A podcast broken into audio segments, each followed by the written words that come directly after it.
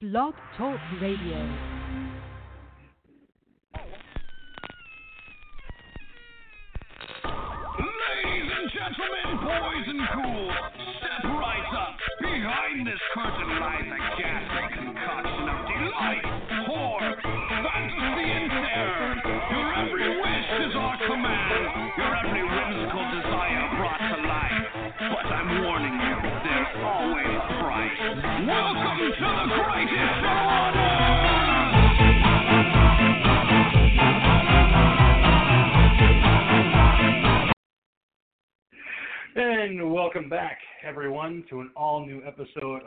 Talking Terror. Tonight, we're going to be talking about my film pick of the week 1981's Dead Kids, directed by Michael Laughlin. So I'm looking forward to talking about that later on in the show. We're not going to be joined by the demonic Dr. Dave tonight, as he had a previous engagement, but we are joined by the bold, the beautiful, the Go Geek Keith. Fuck, man. Dead kids. I watched some shit called Strange Behavior, man. No, wrong movie. Sorry. Should have sent you the right one. Oh. Great. I'm Here we go outside. again. Yeah, I know. Strange behavior has nothing to do with dead kids. What is up, everybody? How you doing tonight? and we are also joined by hmm. that sinister simian hmm. himself, the Mad Monkey, coming fresh out the cage. Hey there, friends. yes, this is the Mad Monkey, broadcasting to you live from the Drunken Monkey Rehabilitation Clinic, where I Ooh, am put it joined by my my lovely co-host. Ooh, the king of horror and the sexy cool of Geekies himself. Yeah, so bring out those pudding cups because this week is gonna be a weird one. ah. we always try to It'll bring be- the weird as much as we can. Something. That's for sure. yeah. Although it was really hard to find this movie, man, because all the searches I did for Dead Kids only resulted in a South Park episode titled Dead Kids. That was the only I could Yeah, I- was labeled Dead Kids. I still don't know why you were doing the search when I sent you the fucking link, Monkey. You're like, oh, the search. Why? I sent you the link. He not Your only said, like he not only like posted the link in the group chat, but like he even specified that it was on Tubi TV. So even if you didn't have the link, you could know to go to Tubi TV and put in Dead Kids, man. Yes, and that's the thing is I did go to Tubi TV, and apparently the link that the King found, I could not find it on my version of Tubi. I could not find anything about dead kids. I couldn't find anything about strange behavior. I don't know. The King just had that golden touch and was able to dial in the movie and find it. I put it right into my search engine, man. You know, Dead is D E A D, right? And it's two words. Not DED. That might have been your mistake. Oh, man. D A I D. No O. Dead kids. I'm a mad monkey looking for dead kids. He's like running dead kids on his farm. We heard him last week talking about the Googler. Monkey is so smart. S M R T.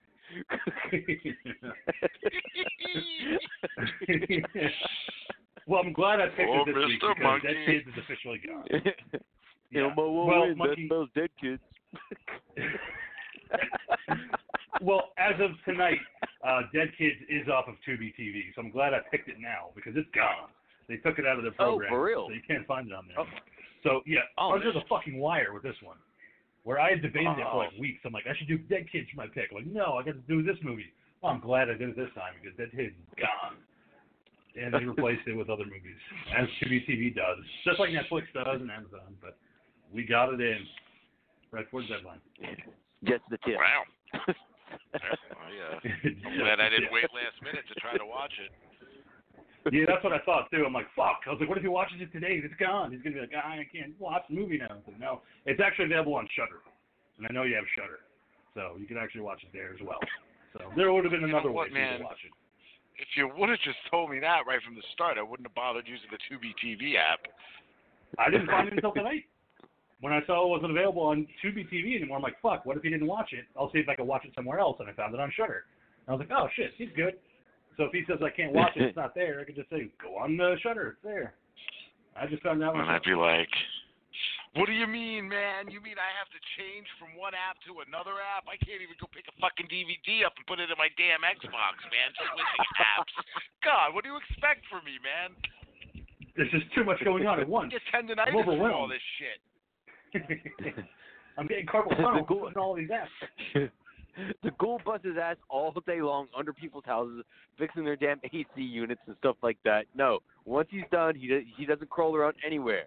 He just becomes lethargic and lays like broccoli on the bed and does nothing. I nothing get else. numb thumb, man.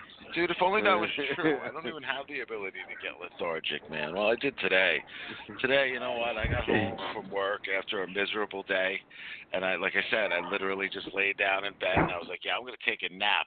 And then I put on the Goldbergs, and then I just kept watching the Goldbergs. True story. Over. Impressive, and over, right? And over again. no, not really, because I mean KO'd on Sundays point when I'm or supposed to do my you know, stuff. that's about it. Yeah, I mean, I don't know. I mean, on Sundays when I'm supposed to be grocery shopping and laundry, I find out that the Golden Girls is a marathon on Lifetime, and I'm like, oh, look at this. Till four o'clock, I'm gonna lay here till four o'clock and watch every episode of the Golden Girls. Oh, those girls and their humor. I want cheesesteak too, ladies. Am I right? Yeah, that's me every Sunday. In my kimono, sipping my tea, watching Golden Girls. No, the ghoul's gotten to a point though where he's starting to get a crush on the mom. He's gonna start buying some cheesy sweaters for the ghoul gal to wear at bedtime. Be like, no, no, forget the lingerie. Put, put on this tacky sweater from the '80s. That this would Call be me hot. Snoopy. Oh, who? Be- oh, yeah, no, I'm good, dude. Yeah, no, no, no, no, no, no, no. Thanks, I'll pass. No, Bev is definitely. I, I, I knew too many Bevs, and uh, yeah, none, none of which were my type. Weren't, weren't half of them your aunts? No, no, no, no, no. God, no. no. No. Oh, No, Goldberg. no. See, my my family being from from New York and of uh, Yeah. Italian descent. Oh, oh, it's okay. mo- most of most of our experiences were relegated to you know cursing, yelling, fighting one another in some way, shape, or form until somebody either died, got married, or got christened. At which point everybody loves everybody until everybody gets some alcohol in them, and then everybody's cursing, fighting, and and hating each other again. So it's kind of like a, a cycle that just goes on and on and on and on in my family.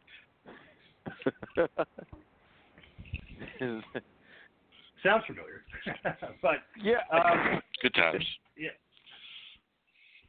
Monkey. Did you have something to say? yes. Yes, monkey. Say shit. Let's go, monkey. Make us laugh.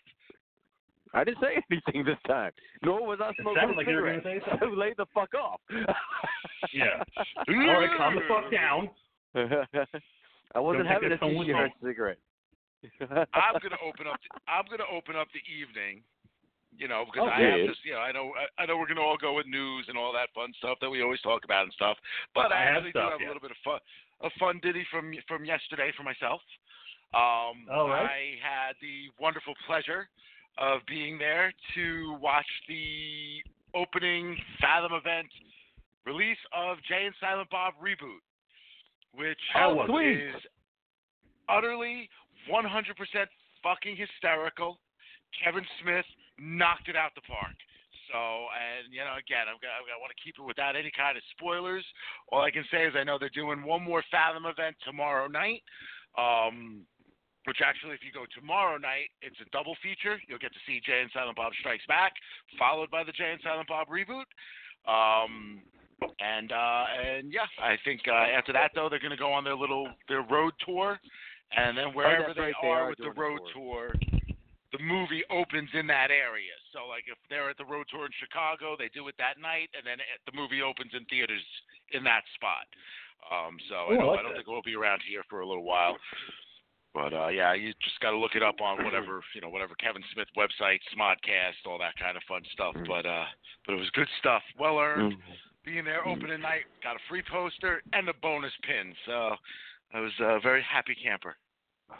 Wow, got some swag with it too. Nice. As much as Mm, Kevin Smith fucking- loves Jersey, though, he's he's not doing a stop like straight off, straight up out of Jersey to begin the tour.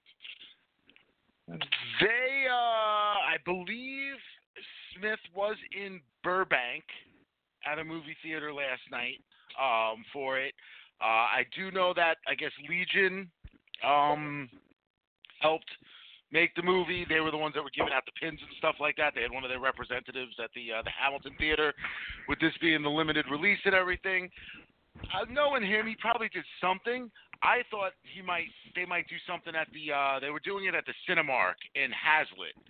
And I had a feeling that like if anybody cuz the, the the rep from Legion was like, "Yeah, there's a possibility that, you know, somebody ends up showing up here tonight at some point." Um he's like, "I'm just waiting to get confirmation on that." And I had a feeling that they would do it up there rather than down in Hamilton being that, you know, Hazlet is as close as you can pretty much get to the whole Highlands and everything as far as the theaters go around there, without doing it in the theater in Atlantic Highlands. Mm, okay.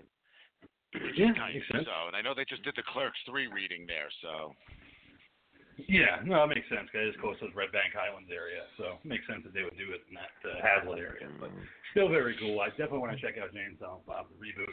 You know, just see uh, how it is. I I had no worries that it wasn't going to be funny. I mean, I I haven't seen a Kevin Smith movie yet with the Jay and Silent Bob characters that I didn't find funny. I mean, I even like his off-brand stuff like Tusk and Red State. They're good movies, you know, but he gets pegged into that Silent Bob hole sometimes. You know, that's just what they want. and we'll just take Jersey Girl and slide it to the side. Jersey Girl wasn't terrible, man. I did No, not it's mind. Jersey Girl. You know what? That that movie definitely, if I remember that movie correctly, it dragged out a couple tears. It pulled some of them fucking tears Yeah. right the hell out of my eyes, man. Yeah, I I gotta agree with you, Mm. uh, especially Mm. George Carlin, not playing a comedic type of character, playing a genuine, you know, Mhm. grandfather role, and it was great. Yeah, I, I'm a fan. So, you know, Kevin Smith always says nobody likes Jersey Girl. I do. I mean, if it's on, I'll watch it. No. No problem. If you if you were to ask me which of his films, like you know, that I could do without, um, besides the nastiness of Tusk, but that notwithstanding, you know, um, Cop Out. You know, that was a movie that Yeah, was just yeah. like it was it was a struggle to get through, you know. And I love Kevin, I do, you know. And uh, I remember listening to the Smodcast the one time, and he was talking about like Mm. there's like a scene in that movie that he was able to get Bruce Willis to like finally be what he wanted Bruce Willis to be in that movie, you know, because he wanted moonlighting Bruce Willis like throughout the whole film, Right. and. You know, Kevin's like, you know, hey, listen, man, you know, I'm just Kevin Smith. This is Bruce fucking Willis here, you know, and he's doing whatever Bruce Willis wants to do. And it's not like he's really going to listen to a schmuck like me.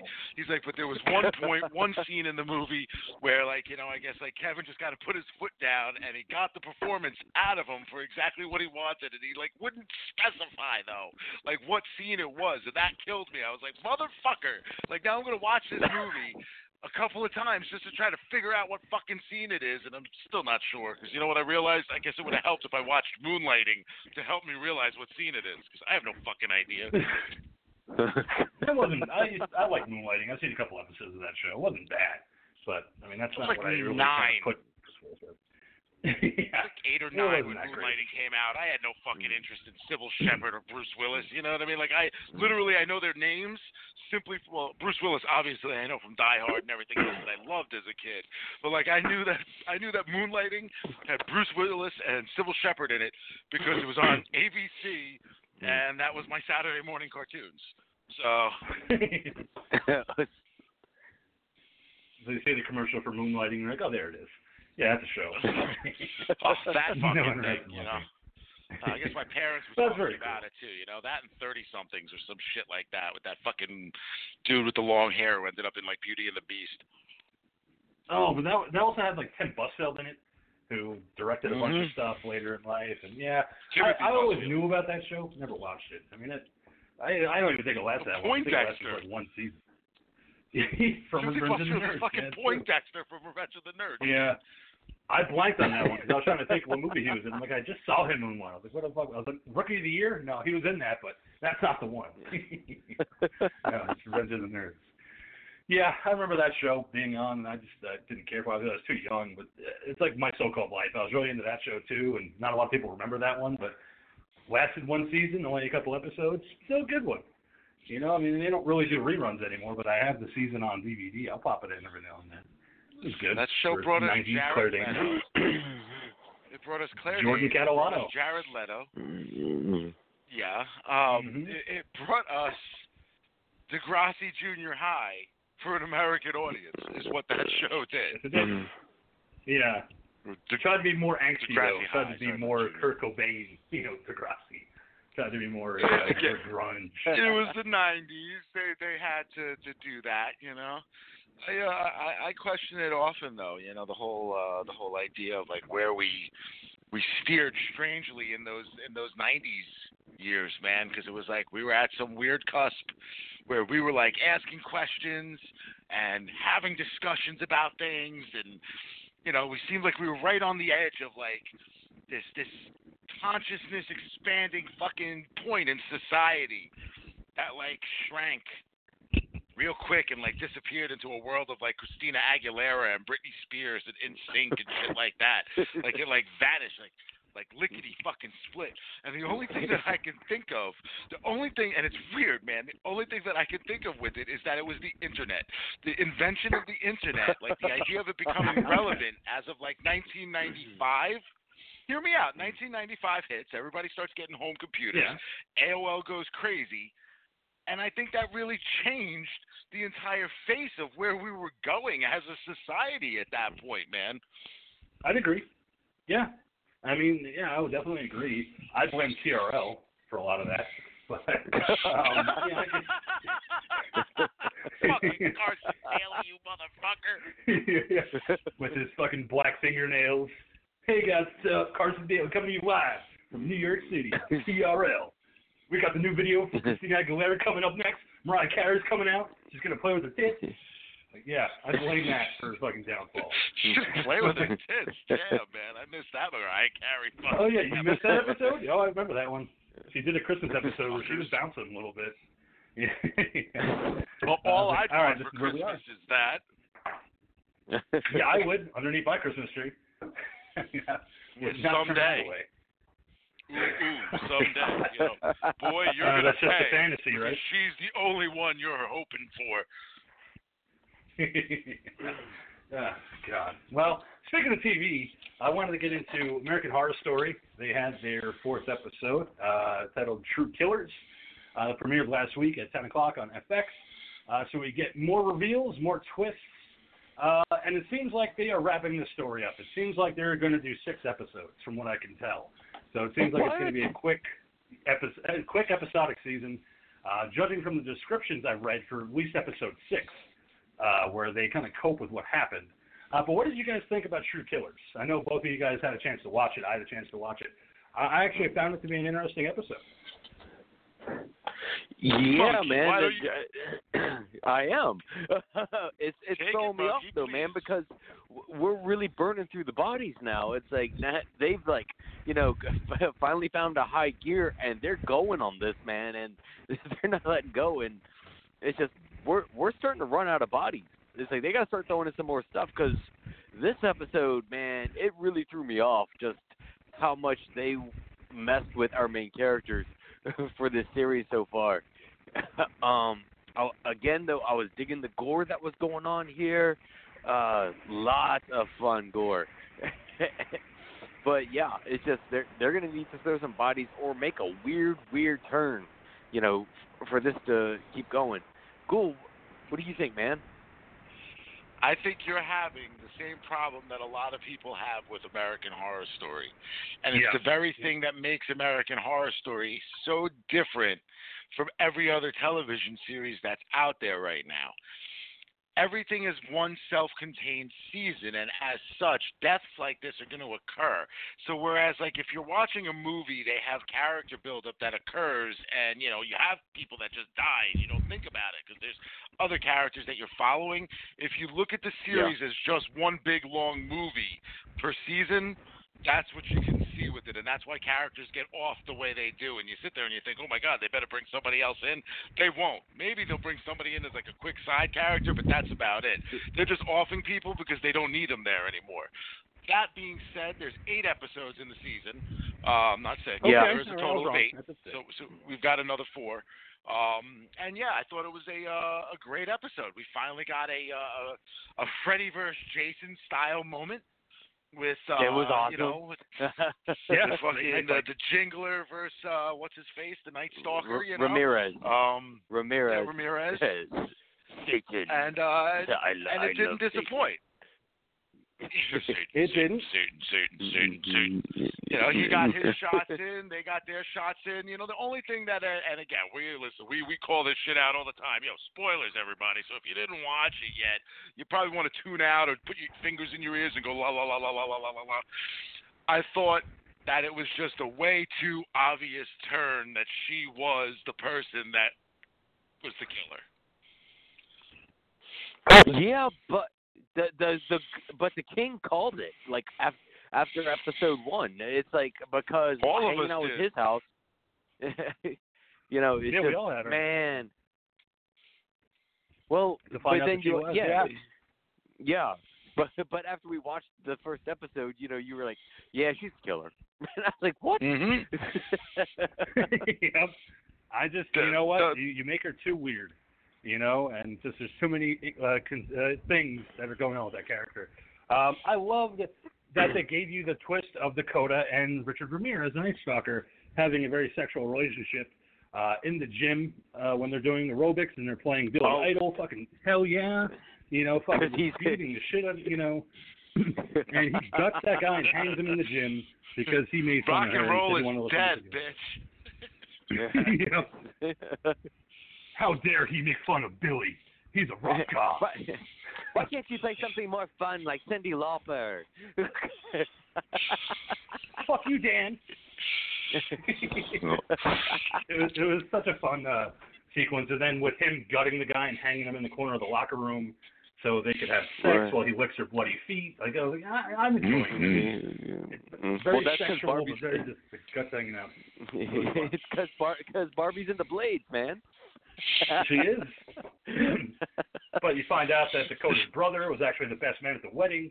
Uh, he got killed, and that's why she wants Brooke dead. So it's a nice twist, but they paid it off. They didn't Well, not only the best man told at the why. wedding, he's the guy that Brooke, you know, supposedly banged. Yeah. Yeah, Yep, the night and before. Brooke's wife. Yeah. Yeah, and Brooke's you know, lying and, and yeah, and Brooke is well, uh, you know, she she's swearing that you know she lied about it. She she knows that she slept with her brother. You know, she needs to die, but she's also dead set on she wants to see it happen. You know, which Oh, you yeah. know, it throws me throws me off though because when she sent Ramirez out after her the first time, you know, to just find her in her, her apartment, she wasn't all like, "Hey, I want to see it all happen." You know, Right. but I guess she get- came up with a new well, plan. we of, also eh, oh, go we ahead, don't know what the full intention and purpose was of that. He she may have wanted him just to grab her at that point and take her. You know, Right. so Oh. that's a good posit. Could have been that. Or, Uh, we or, get or uh, scare her enough so she runs out of town with with the counselors. It could have been that, Mm-hmm. and that's what leads them to Camp Redwood, so it makes for a more fun chase for Dakota. Uh, we get Chef Birdie uh, finally getting her end at the hands of Jingles. also, Xavier, Xavier being put into a fucking kiln and being led to be Mhm. killed, but he survives thanks to Chef Birdie, which I love that sequence when Chef Birdie is on the verge of death and she's just begging Xavier to kill her. Great sequence, tense. You know, just one of those moments that you've gotta love because it's just how realistic it is. Yeah, I, mean, I always find that to be such an interesting uh debate. You know, the whole idea of like a mercy killing and stuff like that, and it's just the, the the whole like, hey, I can't do it myself because of my belief, but then at the same time, with the same breath, your very same beliefs believe that murder is a sin. So you're asking somebody else to then damn their soul to hell because you don't want to damn your own. Oh, absolutely. Um, we get Trevor, my favorite Johnny Wad. Unfortunately, he gets killed by Margaret. in Yeah, the that was cabin a after bummer. He discovers that she's shot. Jingles. Oh. Ah, it was horrible. I wanted him to live.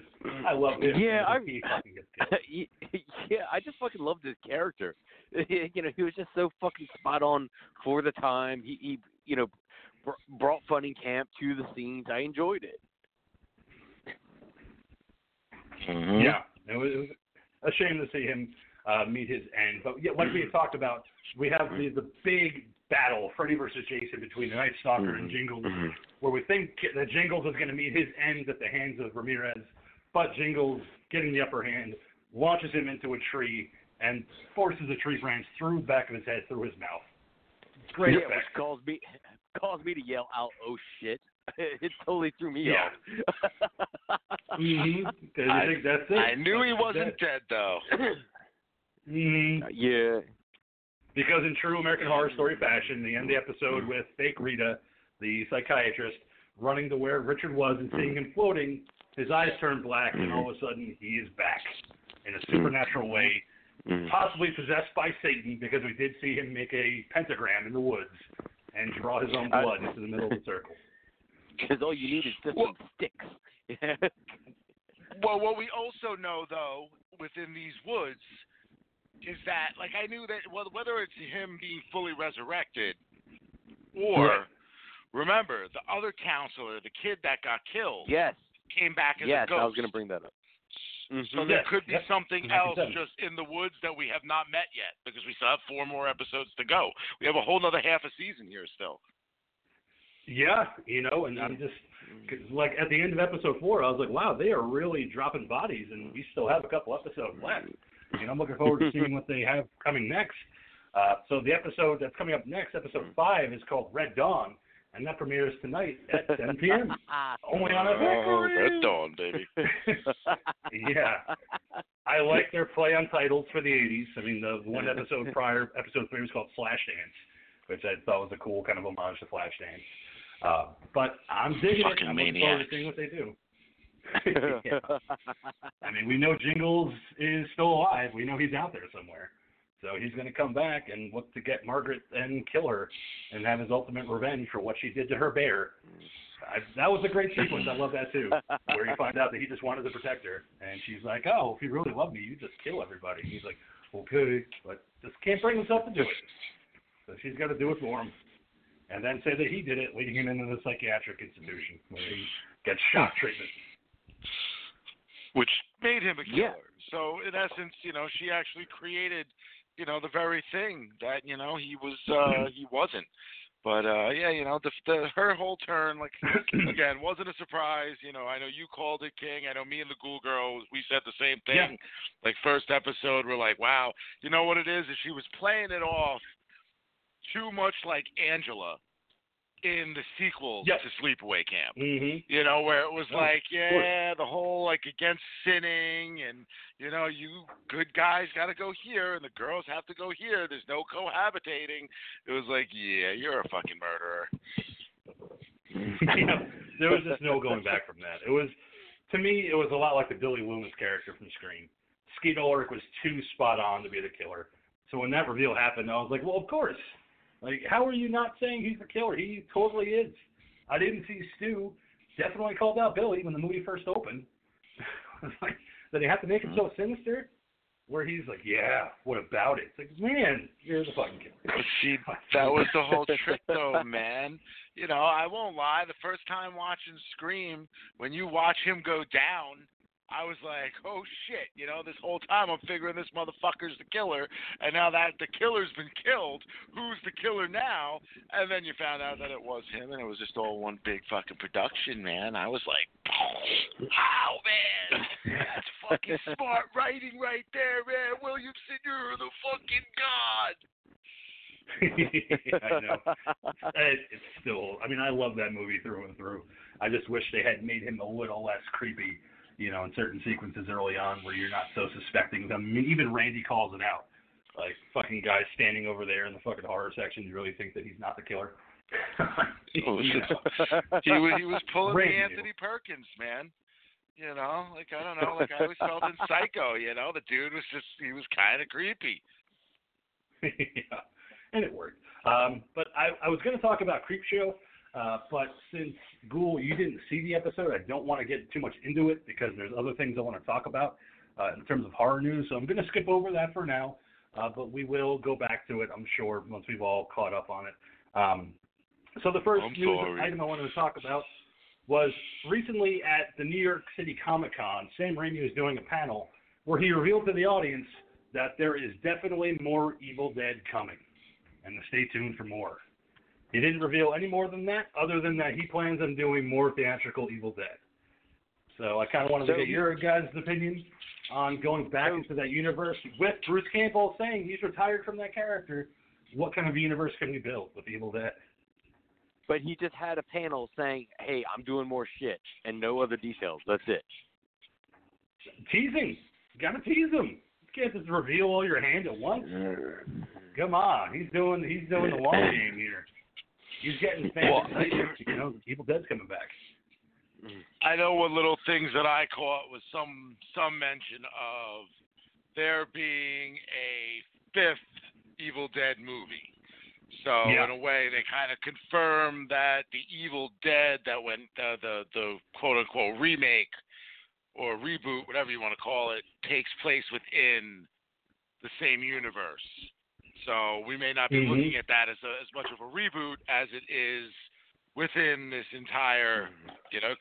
I mean, listen, we've seen time travel occur in the series, so there's nothing that could stop them from maybe having just side or parallel universes next. You know, Mm-hmm. Monkey, what do you think? you team up of Ash and Ash. Yeah. well, you don't even so much as need to have Ash because we've already talked about this so much with the Ash versus Evil Dead about just more stories of Deadites out there. It's like it, the whole uh, Evil Dead universe doesn't have to be centered around Ash so much anymore. You know, especially when we had such a strong supporting cast in Ash versus Evil Dead. Is that you know, and I know you guys are huge fans of the other Evil Dead movie, so it's like this can totally work in in my opinion, and just they can just keep it running with just the Deadites coming out onto the earth and just fucked up shit happening. Yeah, I don't think you need Ash. It would help, but if Bruce Campbell is sticking to his guns and saying I'm retired, he'll come on in some capacity as a producer, I'm sure, and help out. But uh, you know, it's okay for Ash to retire and go off into the sunset. And like the Gola just said with Mia, I'd love to see Jane Levy come back and play that character again and see what she has uh, to offer. You know, in a Evil Dead Five, especially if it's taking place in the same universe. I love that remake that Fede Alvarez did. I think it'd be great to final, uh, Mhm. finally follow that up. Yeah, and especially if Yeah, I- he's I not enjoyed it as Ash. well. Mhm. Oh, sorry. I was just gonna say if you're not tied to Ash, then that just gives you more freedom to just keep going darker and darker. You don't have to lighten it up because you got Bruce Campbell in there. Yeah, I completely agree. I think that uh, that remake was spot on with with taking a property and making it their own, and I would love to see a continuation of that. But to continue on, because I have a lot of news about a lot of returns uh, with movies that are, are either in progress or being thought about at the moment, and one of them is Night of the Creeps 2. Uh, classic movie with Tom Atkins as Detective Ray Cameron. Uh, he recently sat down with the boys over at JoBlo.com, and he did an interview where he said that Fred Dekker had been talking about doing Night of the Creeps Part 2, uh, bringing back the original cast. Uh, he'd love to see Ray Cameron obviously resurrected somehow and survive that explosion at the sorority house. But either way, Fred Dekker really wants to revisit that property and make a sequel. I'd love it. Um, I've been waiting for it for years, but I would definitely love to see Ray Cameron brought back somehow because you can't do it without Tom uh, Tom Atkins. I mean, he was the soul of that movie, if you ask me. well, yeah, we co- we covered it on the show, man. It's a great movie. It's fun. It's silly. It's campy. You know, but if they do remake it, man, odds are it's going to be a straight to sci-fi movie. You know, uh, a- movie that yeah, cheesy. yeah. y You know, it's going to be straight to sci-fi or straight to Netflix. One of those two. what do you think, Ghoul? Mhm.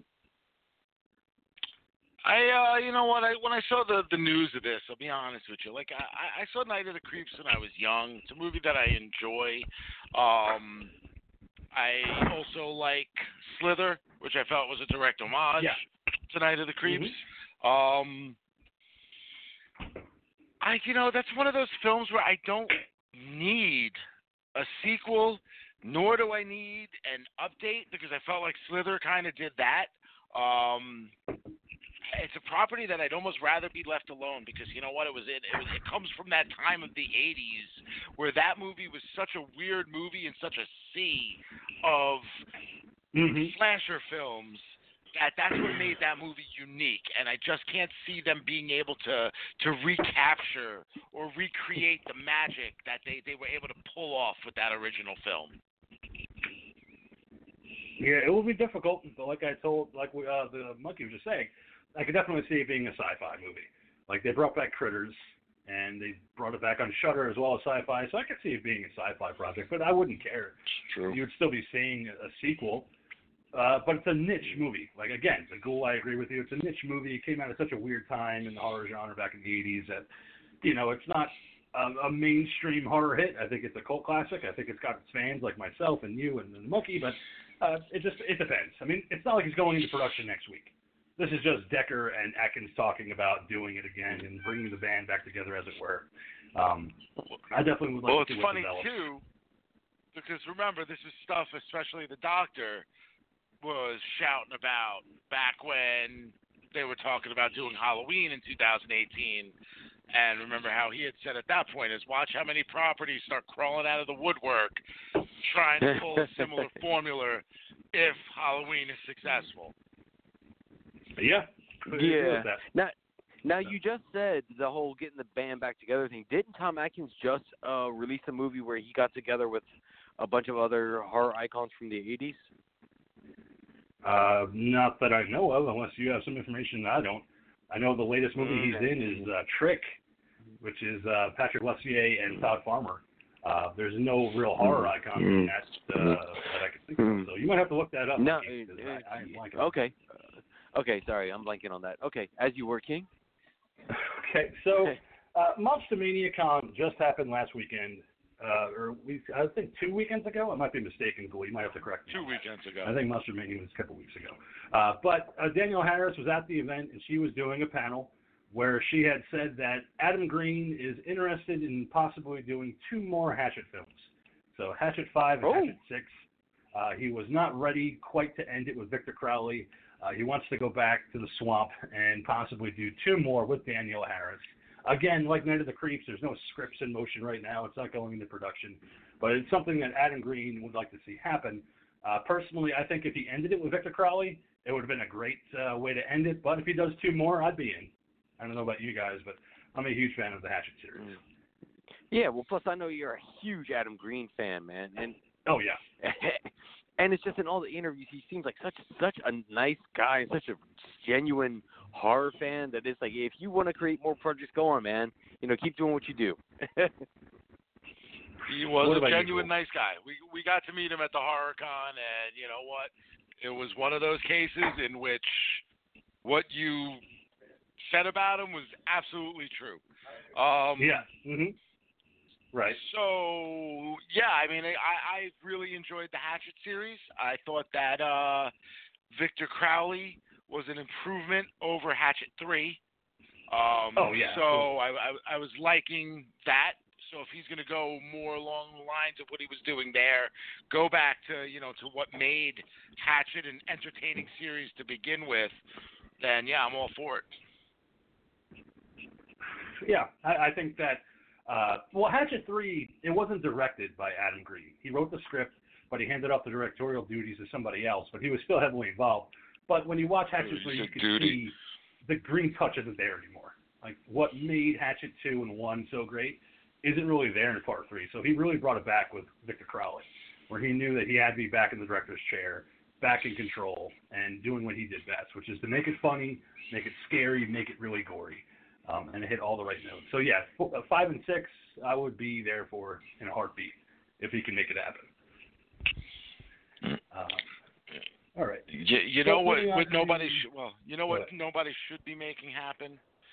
Nobody should be making movies like Gemini Man happen. You know, I I, I Yeah. had the displeasure of of seeing this movie on on Monday, and it uh, was bad, wasn't I just have to just to put a warning out there for everybody. You know, if if you like movies that have no uh no true true plot and no true script and uh and and yeah have special effects that are serviceable I guess at best but a weird looking CGI character like if you get off on weird looking CGI characters. Like if you're the kind of person that JOs to uh like avatar porn and shit like that then maybe this is for you. Like if you have a love of Will Smith and avatar porn you'll probably really like certain parts of Gemini Man. But aside from Now- that Gemini Man was by far, by far, the worst movie I have seen so far with my A-list passes, man. Now, I thought you said this was supposed to like be the like one of the reasons for going to see this was it was supposed to have like some killer high def 3D in it. They released the movie in what's called 3D high frame rate. Um, so the the frame rate of the film is 120. Uh, the the last movies that I saw done in this way were the Hobbit films, um, where they did the three dimensionals with the with the, the high frame rate. And what it does is is you know it gives you a uh, a more realistic sense of movement. And I found too that the the higher frame rate along with the 3D also gives a more realistic aspect to whatever digital characters are there on screen. So if you're enhancing something with digital effects, let's say like the dwarves in the Hobbit movies, you know, Hmm. it kind of gives them a little bit more of a realism, but at the same time too, whereas it makes the the digital effects look more real, it makes the practical effects look they stand out more. So I guess in a way it makes them look more fake, I guess you could say. But what it gave me was a deeper appreciation of what the artists go through to create. You know, things like the rooms that they were in and the makeup effects, little things like the dwarves' hands and shit like that. Like if you look at how the the makeup was set up on these fucking guys, it was like wild. You know. Um, Right. So yeah, there were a couple of cool, true 3D scenes that happened in the movie, and I mean the only reason I say it that way is it's not like it was like, wow, that was so cool in 3D. It was more like, wow, these days so many things are post conversion that anytime you get something that was actually really filmed in 3D, you remember why 3D became a big thing with the movie Avatar again. We just don't see it anymore because everything's fucking post conversion. So it's like watching a, you know, a viewfinder these days. Um, Right. But you know, when you see an actual three-dimensional thing occur when they filmed it in 3D with real cameras and everything, that is like, okay, man, this is uh, this is something that I'd like to see more movies do again. But it's an expensive process and not always not always feasible with everything. Like, I don't need to see the Joker in 3D, you know, but. I don't know. So some of these other action movies, I think they they they may want to try looking into investing in it again, especially with the uh the A-list program and everything going on, getting people to theaters again. Right. Yeah, it's unfortunate about Gemini Man. I know I saw an article earlier this week before you had actually seen Gemini Man, where they had said that Joker, the Todd Phillips movie, is breaking like 540 billion some odd dollars, and Gemini Man just crashed and burned. well, Mm-hmm. I, that wasn't an actual figure. I was just throwing out what I what I had read, but you know the fact that it's making all this money, but yet Gemini Man with Will Smith just kind of crashed and burned. And I'm not a Will Smith fan, but I kind of feel bad for him because he hasn't had much luck, you know, at the box office, you know, recently with his movies. What are you talking about, man? He was in one of the biggest hits of the year in Aladdin. Oh, that's right. Yeah. Yeah, because I forgot he was in Aladdin. That's how forgettable that movie was to me that he was in that movie. Wow. That's because I thought it was Yeah, that's because it's a, that's because it's a Disney movie, and we all know the king was never a child. I know. I just came out at 40. you know, just upset at the world, listening to the Smiths and being very mad about everything. King rolling out of your mom's vagina with a fucking cigarette and a scotch, you know. Hey, get put on some horror movies. This place sucks. Where's my copy This of is G. You know I love you. yeah, I know. She's like, no, you're right, Keith. He did. That's exactly what happened. it's amazing we have pictures. But Yeah, they Um, they, go they like it been there didn't come Sunday out of my front bum though. It came out of my back bum. that's they what happened. Sunday nights watching Wonderful World of Disney. They watched Vincent Price. Yeah, that's what we exactly like. We did. We watched Vincent Price a lot. Like I don't remember watching Disney movies when I was a kid. I watched a lot of Vincent Price, a lot of Addams Family, a lot of Monsters, a lot of Tales from the Dark Side, a lot of Tales from the Crypt. not a lot of not a lot of Mickey you know, growing up. Couldn't care less about that stupid mouse. There wasn't a lot of mouse in the house. No, no, not in this house. Not in this house. but uh, going back to what I had, because I have a lot actually that I want to get to. Uh, okay, so Maniac Cop, uh, we covered it on the show. That was the William Lustig film with Bruce Campbell and uh, Robert Z'Dar. Um, they had been talking about doing a remake of it for a long time with Nicolas Winding Refn uh, from uh, Neon Demon fame, Drive, uh, Only God Forgives. Then it died down. There wasn't any more news.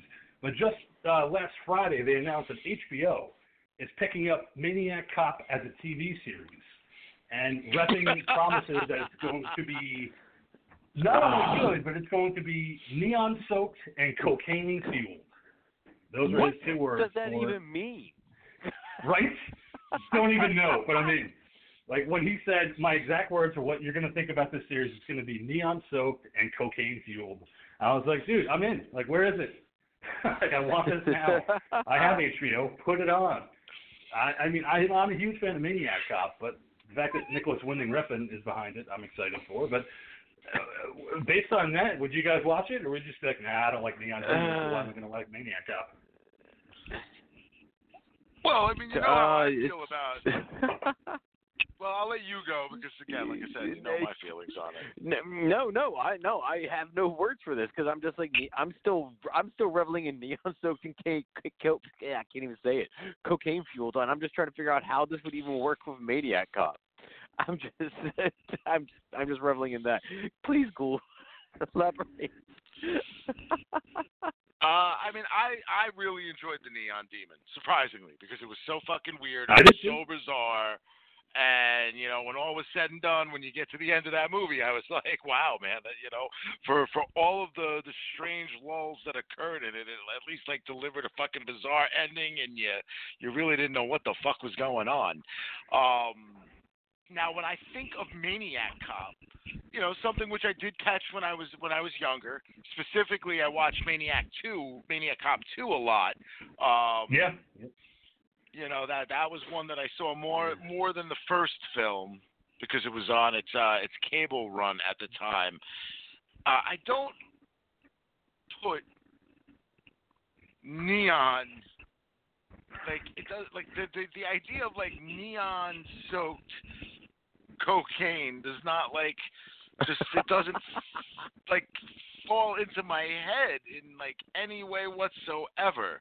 Um so like I wonder like is this like is this is, is his idea it's gonna be something along the lines of like Blade Runner meets like like is this gonna be like a futuristic thing or is he gonna try to make this like a weird fucking like hyper stylized eighties piece?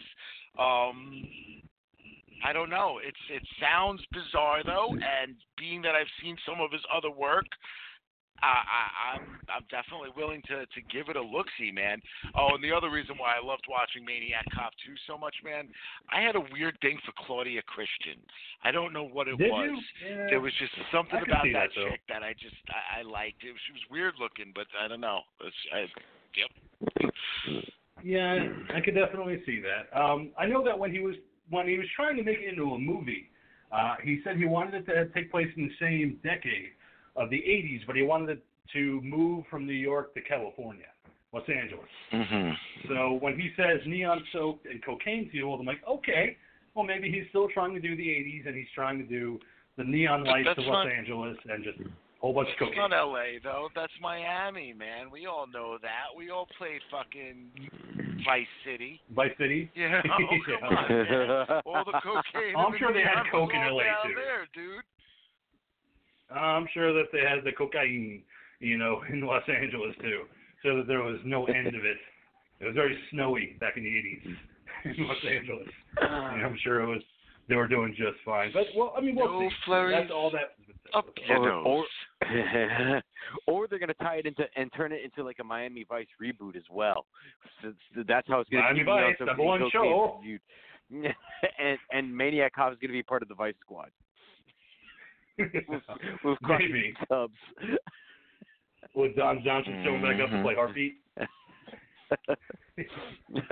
Uh, but we'll Good see. I mean, those are the details that I found out. I'm I'm looking forward to seeing what they come up with. Uh, let's see. Okay, so uh, fan films for Friday Thirteenth become a huge thing as of late, especially with the whole lawsuits thing that are going on. Uh, one of the biggest ones was Never Hike Alone that featured uh, Thom Mathews from Friday Thirteenth Part Six, and then there was Friday Thirteenth Vengeance, which featured C.J. Graham from Part Six and Steve Dash from Part Two. Well, apparently there's a couple fans out there that love A Nightmare on Elm Street, and they want to do a sequel to Wes Craven's New Nightmare with Miko Hughes reprising his role as Dylan Porter, and they want to call it Dylan's New Nightmare. Oh, I Mhm. didn't even know what to say about that because I'm not a huge fan of New Nightmare. I I like it, but I'm not a big fan of it. So I'm not really sure No. if I really want a fan film.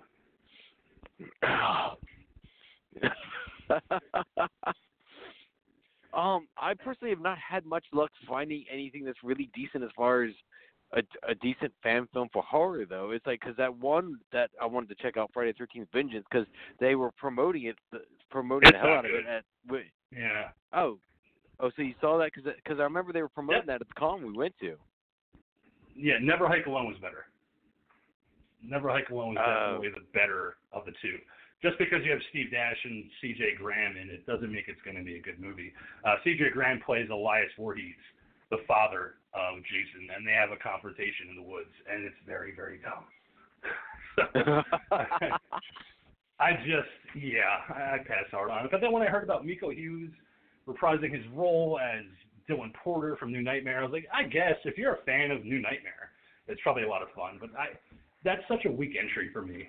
You know, when I think about Freddy, this uh, the the the meta aspect of it, and the fact that they changed his look to leather pants and the long jacket, I, I'm not a fan of it. But you know, maybe it, this is going to be a fan film that people will enjoy. I just, I didn't know if you guys agreed with me, and maybe you're fans of New Nightmare. I just, I'm not one of them. Boys have a penis, Oral. girls have a vagina. Mm-hmm. yeah. Why can't they do that one? Kindergarten Cop three. Mm. I mean, I look at it this way, you know, like I, I, I don't ever want to squash anybody's hard work or dreams No. to make a movie. Um, you know, I know a lot of these people they put money and time and effort and they they crowdfund and they get all of these people together and they they they they make these movies. Um I just kind of am more of the if that's what you like, go ahead and watch it and enjoy it. I probably never will. Um, does that mean that you know I, I'm an asshole for not supporting that or whatever? I guess if that's the case, I'm sorry. You know, I don't mean to be an asshole. I just I just don't take it as a real entry within it. You know, it's it's like sitting there and saying, well, fucking. I don't know. I I can't think of any fun examples at the moment, but it's it's like saying, look, a bum is a bum if it's a bum, you know. Like I don't know if I'm sticking my dick in a guy's asshole, it's still a guy's asshole, you know. It's not a female. Um, that's kind of how I feel with like these fan films sometimes. It's like, look, the reality is, it's just not a real movie, you know, as far as like what I consider. Which again, maybe maybe that's my preconceived notion of like studio films are the only real movies, blah blah blah blah blah. But no, I like independent films, and I think that certain movies, when when they're made right, do come off good, you know. But when I think of fan films, I think of like that dreadful Sleepaway Camp Four, you know, like that's the Oh, first thing that yeah. pops into my head anytime I think of anything called like a fan movie. So hmm Survivor. that's Ugh, me. Terrible. Mm. Not good.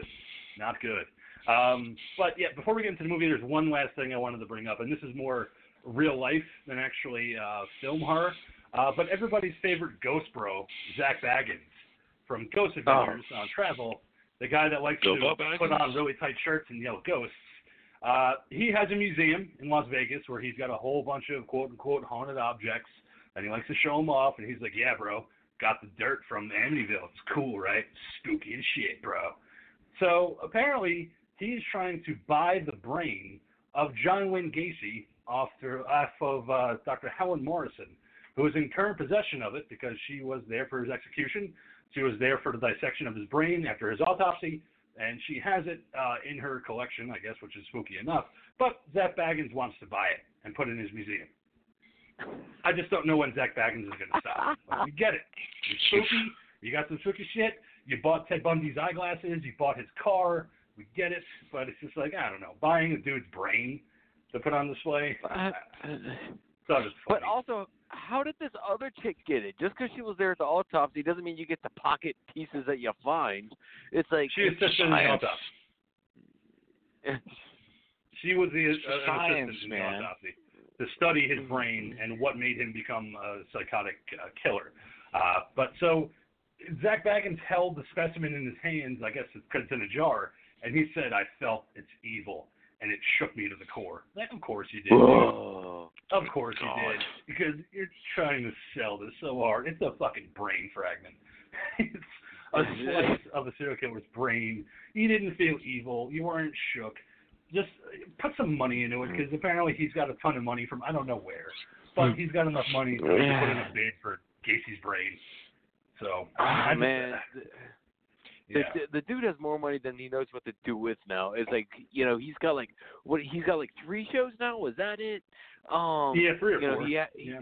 yeah he's got the museum that you know is constantly busy. He's always buying up people's collections and stuff like that. It's just like oh man, I I personally can't stand him and his crew. It's like unfortunately the Devo watches the show, so I'm just like ah you know.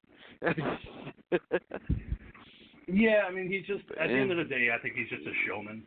You know, I don't believe any of the bullshit that he has to mm-hmm. sell. You know, but No. he has his fans, he has his followers, he has the people that eat that shit up, and they're like, we love him. Yeah. He's a Jersey Shore reject that likes ghosts. That's all Zak Bagans is.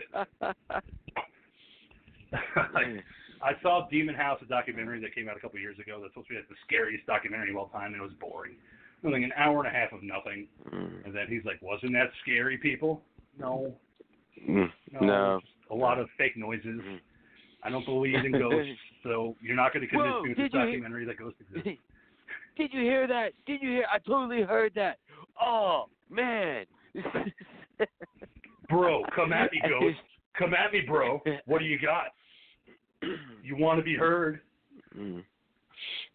No. Oh, uh, he's just trying to he he's just trying to match up to his brother Bilbo, who made it so much more in Hollywood. He did. He found the ring.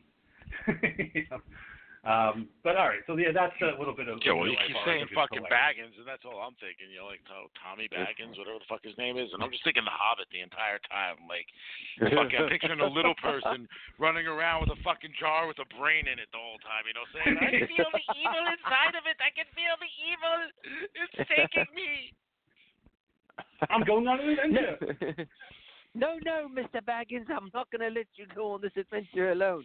I'll help you carry the jar of brains. We need to make sure that we have enough food to get home with. Let me help you. I can carry the load. Yeah. Load. Okay. Uh, so, So do you guys have regardless, anything else man, just one about? last, one last Yep, shout exactly. out. Go ahead.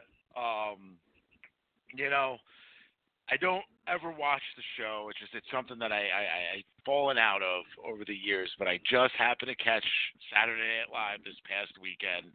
Oh, and please talk just about a, it. Uh, just a shout out to that Joker skit. You know, with uh, what's his name, David, David Harbour. whatever, David Harbour. David Harbour. Yeah, the guy that plays Hob- Hopper in Stranger Things. Um, they they did this combination skit with Joker and Sesame Street. I'm gonna leave it at that. If you haven't seen it, I advise you to to look it up. I've heard Oh. that it's available on like YouTube. You can find it. It Just yep. watch it. It is so fucking funny, man. I might put it up after we end the show because I've watched it like multiple times and I still can't stop laughing at it. The whole Bert and Ernie thing fucking killed me Mm. when they're in that alley. God, I loved it. Yeah, no way, Oh bitch. shit. oh, it's so great. Snuffy's own Snuffy's Rose earned. Someone's gonna earn a good. I feel grouchy. it's so great. Um, but okay, yeah, I'll I'll try to post that after the show's over on our Facebook page. Uh, so does anybody else have anything to talk about before we get to the moon tonight? no, let's get into this, man. All right, so we're talking about Dead Kids from 1981, directed by Michael Laughlin, with a script co-written by Bill Condon, who you might remember, folks, from Twilight, Breaking Dawn 1 and 2. Excuse me. the writer and director of the end sequences of Twilight, which we did cover Eclipse on the show. Uh, but Thanks, school. Dead Kids, also known as Strange Behavior, uh, it centers You're around the small town of Galesburg, Illinois. And in this small town, there is a university where a doctor by the name of Dr. Gwen Parkinson is experimenting on the teenagers of the town and turning them into murderers. Uh, it's an interesting one that kind of combines the slasher of the early '80s, but puts a little bit of a sci-fi twist on it. I remember seeing it way back, uh, back in '98, '99. Uh, Ghoul would know this because All American Deli, Manalapan, where we grew up, used to have a little video store next to it. Um, and the guy had a ton of horror movies, and one of them was Dead Kids. And it had the original title on the VHS box, Dead Kids. So I rented it maybe three or four times, and I just couldn't stop watching it because I just thought it was fun. It was weird. Um, the title is what brings you in, but that's kind of why I picked it for the show because I wanted to go something different. Uh, since last week we talked about Hocus Pocus, very kid-friendly horror, and I wanted to go a little bit of a different route and talk about something strange, a little bit uh, off the beaten path that many people might not know about. Uh, so, Ghoul, what do you think about Dead Kids? Well, first I want to give the guy some credit. I mean, you know, listen, Bill Condon, you know, yes, he was the writer of this. You know, he was the director of Twilight, Breaking Dawn one and two. Um, you know, which again, I'll be honest, I, I probably watch those just as much as nah. I put a clips on because I go to bed. The other ones normally, normally what happens when I put either of those on, I end up watching the majority of them, especially Breaking Dawn Part Two because of the weird looking baby, um, Yeah. creepy baby face. That thing is fucking weird looking. It will always be weird looking, and for some reason I find that so hysterical. So I just watch it because of that. Um, but to give the guy credit too, though, he was a writer on The Greatest Showman. He directed The Yep, Reason he. Beauty and the Beast with Emma Watson, and he won an Oscar, you know, for Gods and Monsters as a screenwriter. So, you know, the guy does have some actual credit behind his his his work Yes, as does. well. Um, that being said, we're talking about strange behavior. Uh yeah. Uh, this is the first time for me. I've never seen it before. Never, uh, or Dead Kids. Sorry, I know that it's got the other name, Dead Kids. Um, I, I, I, I, Kids, sure I've Dead Kids. seen the, the title. Maybe I don't know. I don't remember the box. Nothing about it is Dead Kids, Mikey. um, oh God, it just you know, see, you say something like that, it just makes me wish I was watching fucking Goonies instead, man. This was hard, dude. This was really hard. I love you, King, but this was a tough one. I this took me two I nights to be. watch. Uh, It took me two nights to Mhm. watch, and you know what? I don't fucking remember what I saw at all. I had to go through the Wikipedia after watching it and being like, oh, okay, so that's what was Mm. happening. So pretty much all the information that I'm going to have is stuff that I'm just going to get off of Wikipedia. I kind of remember bits and pieces. There's a reason I don't remember Night 2 because it was right after I saw Jay and Silent Bob, and you have Oh, to be yeah. in a certain mindset to see Jay and Silent Bob, and somebody brought some, some, uh, hmm, how do you put it? Uh, l- l- a liquefi- uh, a uh, liquefied variation of something that Jay likes to partake in on a regular basis. So it, oh, so you so you were on a liquid diet. Oh yeah, indeed, man, and it uh and yeah, it was quite the uh the experience, man, because he, he poured fucking half the bottle in his soda, man. So it's like anytime I get around liquid, the doc can attest to this. Anytime I get around liquid of anything, it always turns into some kind of fucking zany adventure. All right. Uh, so, Monkey, what do you think about Dead Kids? oh, dead kids, dead kids, dead kids. What did I think of dead kids?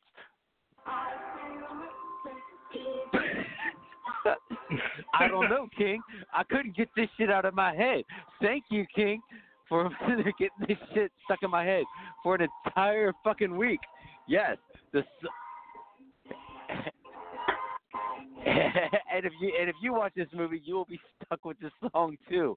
Yes. Oh, Lou Christie with Lightning Strikes Again. Oh man.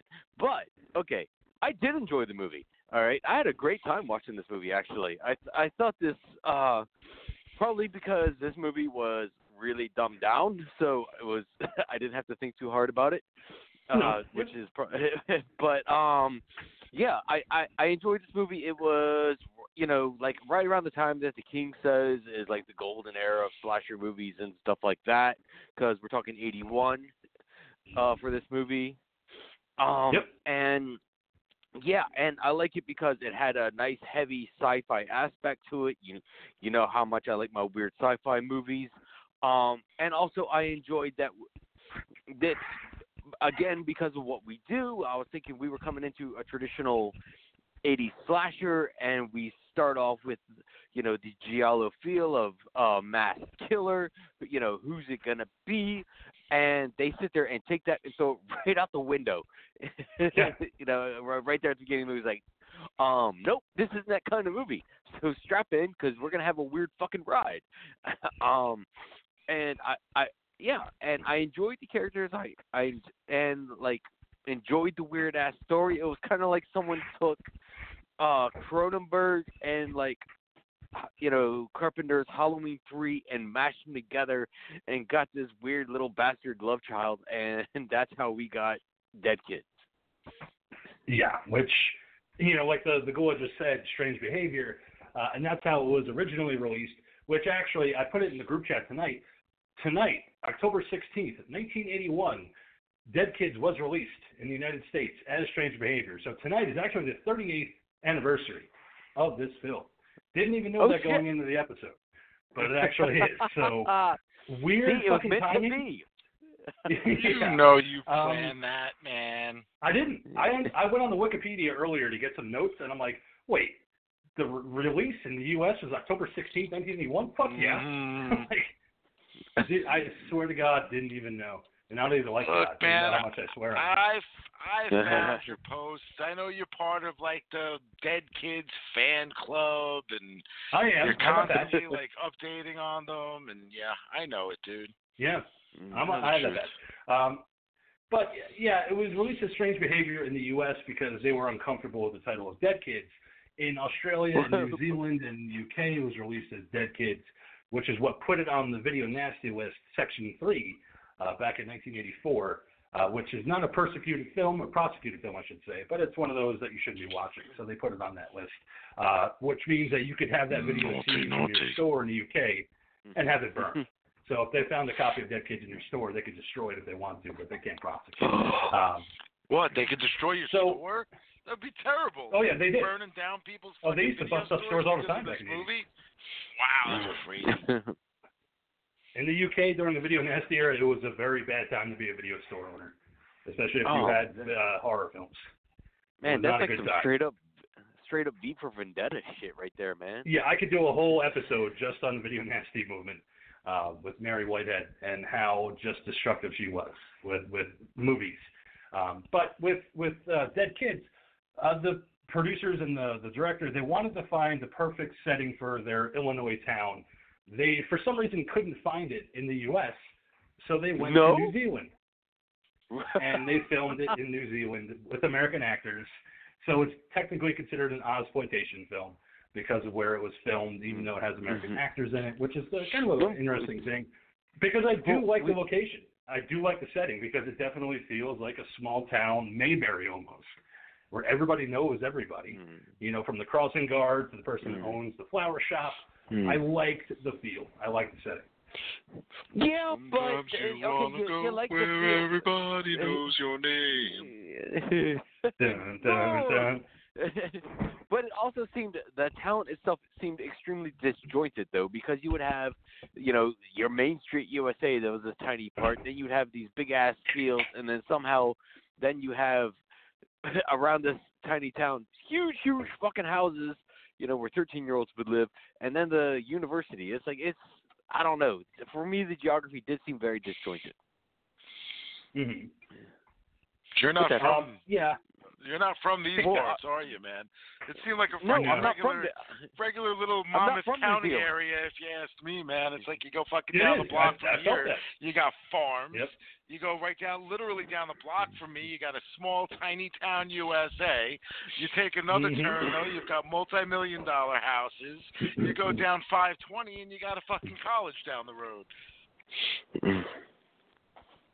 okay i'll shut up then Yeah, no, that's, I mean, he's right because I grew up there, so I know exactly what he's talking about. Um, but with the movie, you have uh, John Brady, who is the sheriff of the town. He's investigating the disappearance of Brian, who is the mayor's son. What I love about the mayor is that for some reason he does produce in the back of a store and doesn't work in an office at any point in the movie because that's the mayor of this town. I thought it was kind of a cool kind of small town vibe. But he's investigating this crime because they don't know where he went. They don't know what happened to him. He was home one night and then he disappeared. We see in the opening segment that he was murdered by somebody that's revealed early on. Um, like the monkey had said, there's no masks uh, in this kill. It's you see the person's face, you know who it is, and it gets revealed that it's Oliver, who is the friend of Pete Brady, who is John's son. They go together to the local high school. They're getting ready for college, and unfortunately, Pete doesn't really have the cash to pay for college applications. So Oliver tells him, well, if you go to Galesburg University, they actually are paying people to be guinea pigs for experiments. You know, and they pay pretty well. So if you just do a couple of these experiments, you get cash. I've been doing it and I've been making some good money. So why don't you go by? and that's where we pick up with him finding out about these experiments of mind control with uh, the very foxy Fiona Lewis playing Dr. Glenn Parkinson. Oh, I God, love Gwen Parkinson. And Fiona Lewis was such a fox. Like I was just so into that character, playing the sinister scientist, but yet trying to be nice. Like being very seductive with Oliver at certain points, like stroking his Mm, hair and his mm. back. Oh yes, Oliver. We're gonna do this. We're gonna do that. But I want to sit there and talk about the uh, Sheriff Brady for a second because uh, for the longest time I didn't realize he was the sheriff because the entire time during this Yeah. movie you you just see him hanging out in the police station, which doesn't really look like a police station. They've got like a couple zippograph machines. They have an old man that he pushes around. There's an Oh, old woman I love in, Donovan. in there but but uh, but also he's never never once do you see him in uniform. Never once does he no. ha- have a star on or anything like that. No, not once do they ever call him sheriff. They just say he's a very important man. like Yeah, they like never say holder. the sheriff. Yeah. Yeah. Yeah. yeah. They no, just like they just never once identify him as sheriff. No, they don't. But yeah, we, we find out from Gwen Parkinson uh, through a video that's being played of Dr. Le Sange, uh, who's been dead for a long time. They make note to mention during this orientation that he's been dead, but he still has this video where he's giving this experiment with a chicken and how he can do mind control, and that's part of what the experiments are, but not really. It's like, oh, they're cute little experiments. Nobody's going to get hurt. You know, it's just, uh, you know, you make some money, you know, and get some uh, you know, Yeah. cash your college application. Yeah, what could You go wrong? You t- you take a couple tests, you know, here and there. You know, starts off as a couple tests. Hey, how about you take a couple drops? Nothing could possibly go wrong. Just slip these under your tongue. You know. hmm And then we we one of the things I love about '80s movies is, especially horror, is that they are casting people uh, to be teenagers, but they're clearly like in their 30s. Like Waldo looks like he has a family at home that he needs to get to. He shouldn't be at a party. That's that's why he's got this job as an Mhm. actor in this movie, is because he does have a family at home. Yeah, like he looks like Norm from Cheers. To bring back the Ghoul's reference, doing the Cheers song earlier, I was like, oh, it's like the young Norm in this movie, you know, getting graded on a paper. Um, but we go from the university to the party, which plays a significant part in this movie, uh, where Pete and his friend Oliver are going. They talk about Lucy Brown, Bruce uh, Brown around town, who is 13. yeah. They make a point to say that. And so I was like, all right, well, we're going there. And seeing her sneak out of her house to go to this party. Um, she looks 13, though. I don't know about you guys, but I felt like she looked age appropriate. Like, she didn't look She- too old to be 13.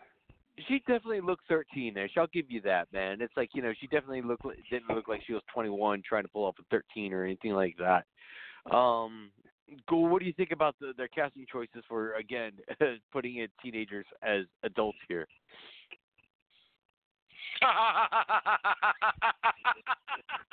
I vaguely, rem- dude, dude, I vaguely remember any of these characters. You know, the one character I remember, man.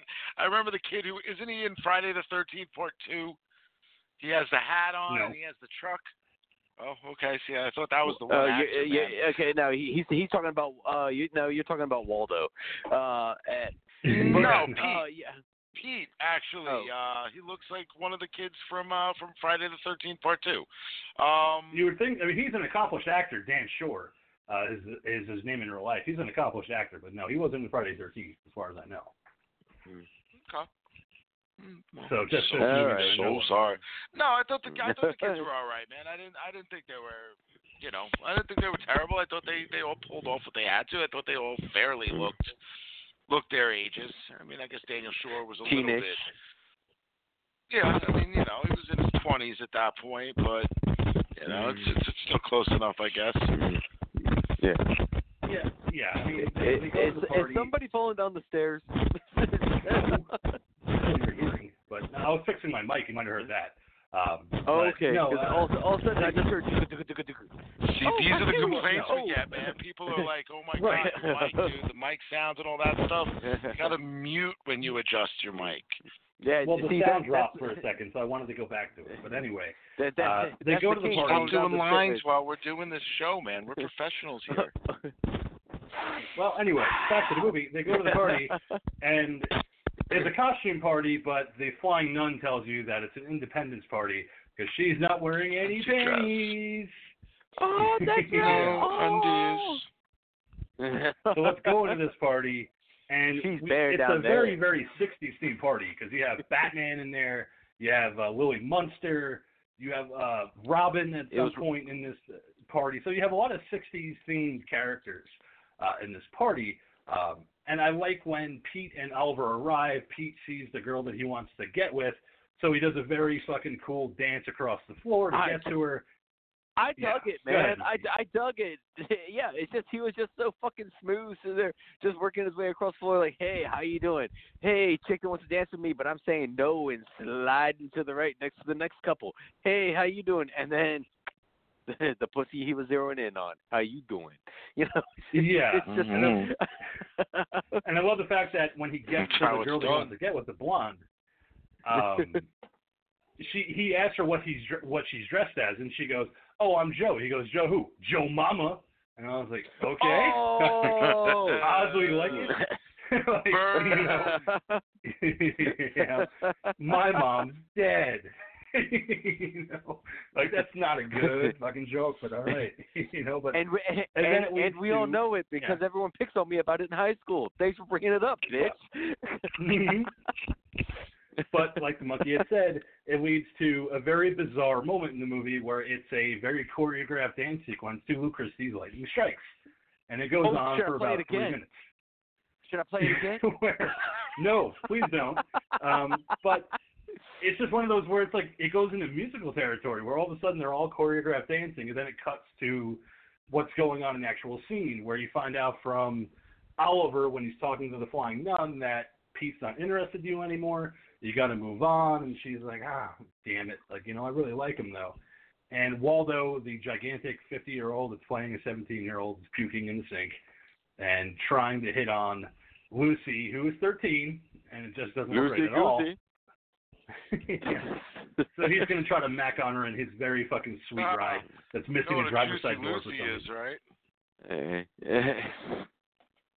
huh? I don't know so, who's that. uh, well, the, okay, so so in prison, you know, so so I was told by those in the know, right? Juicy Yeah. Lucy is when you take a towel and you roll that towel up and you stick it in between your mattress and like the little the little bed area Mhm. and you put a little bit of lube inside of that hole and you put your dick in it and that's the Juicy Lucy. You fuck that towel.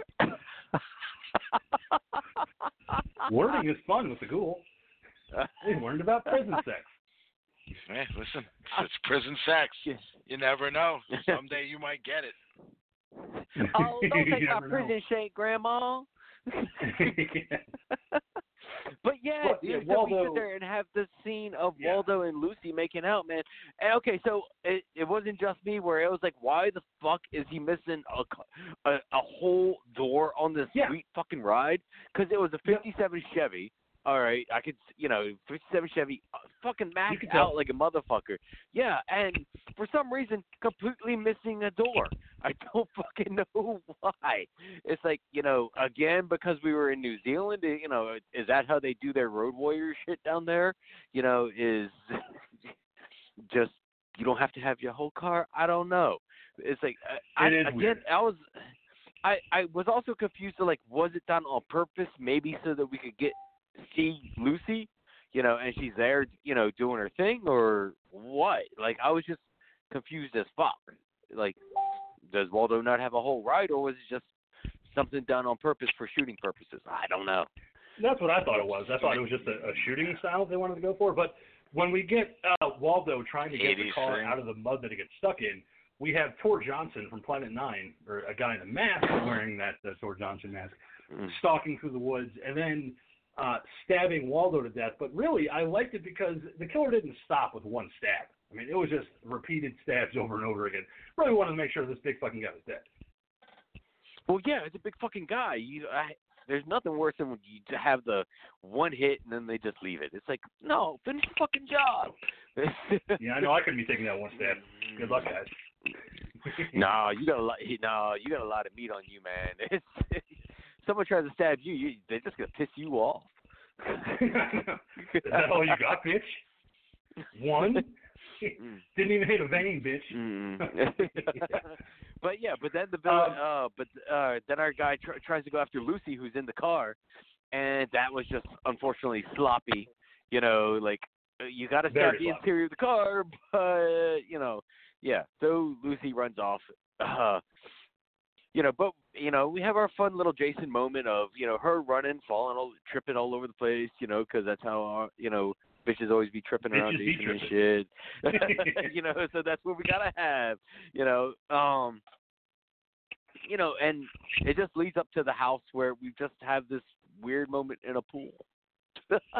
But, and it's bizarre because it's happening where the killer is cutting the, the rope to get her to kind of, because she says she can't swim. So it's Yeah. her, it, the killer cutting the rope so she would drown. But people seeing it happen, and the killer kind of hangs out for a second and then runs away five feet away to kind of watch them save her. Where he's like by Yeah. the fence. So you're like, what the fuck? Yeah. Like, you know, and then why is he still there? He takes off the mask and you see that it's Oliver, Pete's friend. So what the Oh, fuck no. is he doing? He just killed Waldo. And why? Is it the experiments that are causing him to kill these people? We because he don't killed Brian know. earlier in the movie. We just don't fucking know because they don't ever go back to it either. they just leave it right there, you know, so Mhm. to show you that he has no recollection the next day of what happened. They just kind of got drunk at the party. Um, but they also come across Brian's body in a field where he's dressed up dead as a scarecrow. And I thought it was a great set piece for the movie. Oh, it was beautiful, man. I, that was one thing I really dug about this movie. It was the the gore. Um, I I really dug the effects in this movie. Uh, there was uh some great practical effects in it. Unfortunately, like as we get to the end of the movie, some of them were just ruined because of bad choices of camera angles. But but for setup wise, yeah, fucking loved the scarecrow, man. it was awesome. It was great. Mhm. And when they find out that it's actually Brian, you know, and it was Barbara, uh, who we find out is the girlfriend of John, the sheriff of the town, played by Louise Fletcher, who you guys might know as Nurse Ratched from One Flew Over the Cuckoo's Nest. I man, Hmm. I really liked her in this movie, man. Uh, I I th- like I thought she was needed in this movie, and she was definitely like acting wise, she was she was the anchor for this entire movie, and actually brought personality, and and was at- you know I think she was the one that was probably able to get everyone to actually interact and act properly. Yeah, she felt real, and I loved her relationship with Pete, where Pete's asking her when she's going to marry his dad. Like, it wasn't like, you're not my mom. Like, you know, it was actually like, you know, I, I like you, and I think you're cool, and, you know, I, I would marry my dad, you know? And she's like, oh, I work at Steak and Shake, so you never know. I mean, I don't make the fucking big money. You know, your dad's sheriff of this town. He's not going to want to marry a hot waitress. you know. Um, we get the other set piece of this movie, which is another murder, uh, and it's of the woman that takes care of John and Pete. Uh, kind of a housekeeper. She goes to different houses, and she says that there's this one house she takes care of where there's an 11 year old named Timothy that lives with his parents, and she goes to that house at night uh, to clean up and to give him dinner, but she doesn't know where he is, and she goes upstairs to figure out where he is. We find out what happened to Timothy. Uh, He was mutilated. Uh, his hand is in the sink in blood, and his body slumps out of the tub, and his hand's been cut off, and he's been butchered. Um, yeah, his I floating her hand reaction. is in the sink. yeah, I liked her reaction because it felt again real. You know, where she is crying and just trying to call the police and say something fucking happened. Somebody needs to come out here now. Send John Brady. And she just starts crying on the bed. And I was like, you know, realistic to me in a way. Like, you know, she would do that. I Like, just so Mm. shocked at what she Mm. saw. I don't know why the fuck she went back into the Mm. bathroom. That's yeah, Uh, that, that's where the realism ends. You know what I mean? Like I remember this. Yeah. Scene. Like, this is one of the few scenes I actually remember of the movie, and it was like, okay, Mhm. I liked her initial reaction, but then the idea that she went like back in there after after calling was like, I mean, I guess she heard a noise or whatever, but like you know, Yeah, then I yeah. get to find this this this girl fucking sawing away, you know. Yeah, and Right. that is away. actually uh, the girl that's actually doing it is Paula, who we saw earlier when Pete went to go get his first pill at the laboratory. She lost a bunch of weight where she doesn't feel like she has to eat so much anymore, and she's like, "Yeah, I, I bake now, but I don't really have to eat so much anymore." Mm. But now she's this Mm. weird kind of spaced out Michael Myers killer, uh, killing Yeah. Timothy and then stalking the old woman through the house. Well, I took it as a very uh, Night of the Living Dead kind of thing because she has no expression on her face. Uh, Right. What she's doing looks completely automated. It's like she's not there. She's definitely it's not a in the moment kind of thing. It's all automatic reaction. She, you know, she's not there mentally while she's doing this, and Right. and and all of this setup, like uh, you know, all of these scenes that happen, I really enjoyed it because I felt like this one, you know, was kind of giallo just because, like I was talking to you about it, everything in the next three rooms is like all white. You know, the bedroom Yeah. is all white, the bathroom's all white, and then when we're gonna go to the living room, it's all white. You know, and I think you know, again, just to make things pop when things actually happen. hmm I Mhm. completely agree. Um, I was a huge fan of it, uh, just the sequence in general, and plus because when she calls the second time, she gives a description of who's fucking in this bathroom. You know, it's an overweight girl who's completely out of her fucking mind, and she's coming to get me, and she's going to kill me, which leads Overweight to brunette. her ultimate demise. Yeah, lead, um, that's important. Overweight brunette. Oh, that's it's important. so great because that's what I wanted to talk about. Yeah. she gets murdered, stabbed, and her throat is slit. But when we get to Donovan the next day with all the files and he's going through them, he goes, "We have to look for the fat girls." You know, they Yeah. holding back, But, and they Well, go through the files. They find that there's a thousand girls that go to uh, Galesburg College. They narrowed it down to 125 fat girls. So now they have to go through all the files to find the right one. Yeah, to figure out which Really ones are sensitive, brunettes. So good. Mm. Yeah. right, like, but, but all of the, oh, sorry, King, go ahead. No, go ahead. I was gonna say, but all of this started though because that was after this last murder. That's when there was some kind of thing where the sheriff find out that they were teaching the courses again. That apparently the sheriff and his wife, you know, our hero's mother, you know, were taking at that same college as well. So that's why they were rushing off to the college, going, "Oh fuck no, no, we got to go stop this shit now. We need all those files for that particular program." Right, and that's why they narrowed down the 125. So they still got to find the fat girl, and they're going to find that fat girl, come hell or high water. Doesn't matter. Fuck the science shit from Chicago. We don't have time for science. We have to find out what fucking happened. And yeah, like you said, it leads to John and the other, uh, the FBI agent, some other people going to the college to talk to Gwen Parkinson about what's really fucking going on. Because Mhm. Le Sange has been long dead, and they want to find out what's going on. He doesn't know that Pete is in the other room, strapped to a chair, because Gwen is going to put a shot in his eye as the second part of huge the experiment. fucking shot. Huge fucking Yeah. shot. This is like re- this is like reanimator fucking huge syringe that they're getting ready to put in there, man. Yeah, I, I, I just I loved it because Hey, you have the, man, the father they pull going that, to they pull that shit out at weird times, okay, man. You know, I uh I got circumcised at a fucking older age than most kids should get circumcised, and I can tell you right now, man, when they pulled that fucking needle out to give me my fucking I guess Novocaine or whatever to my fucking teeny weeny when I was like seven or eight fucking years old, the fucking needle was like three times the size of my dick, okay? Like I looked at that fucking thing like, what the fuck do you think you're gonna do with that before I took off, man? oh, not pleasant, not pleasant. but um, yeah, they they wanted to find out what's going on, so they find the room for Assange, which Parkinson said that's just kind of in his memory. We close off his office. There's nothing in there. When they open it up, there really isn't anything in there. It's But Pete is still room. tied up in the back. Yeah, and this weird ass like '70s, you know, like '70s recording studio. You know, it's got all the soundproofing in there. Um, I, you know, I I just dug the feel of the room just because it was extremely uncomfortable in like a Yeah. '70s sci-fi kind of way. I I, I really dug that room. Yeah, it was very cool, very 70s, like you had said. But I once they leave because they don't really have anything, Parkinson returns to Pete and then jabs that fucking needle right into his eye. Like, wait, Yeah. we don't have any time. We got to fucking get this thing Yeah. in there. Jabs him, and then his eye starts to bleed. And she's like, "Well, that's the second part. You're done. Get your money." you know. And it leaves him a little worse for the fucking wear when he leaves, where he's all fucked up and drugged up from whatever got shot into his eye. But we find out that Parkinson is kind of directing him to do something. We see her in putting Possibly. dates in with her, with the father's name, John Brady, with his name, kind of like she's programming into Pete's brain when to kill your dad. Yeah, that's what I took it as.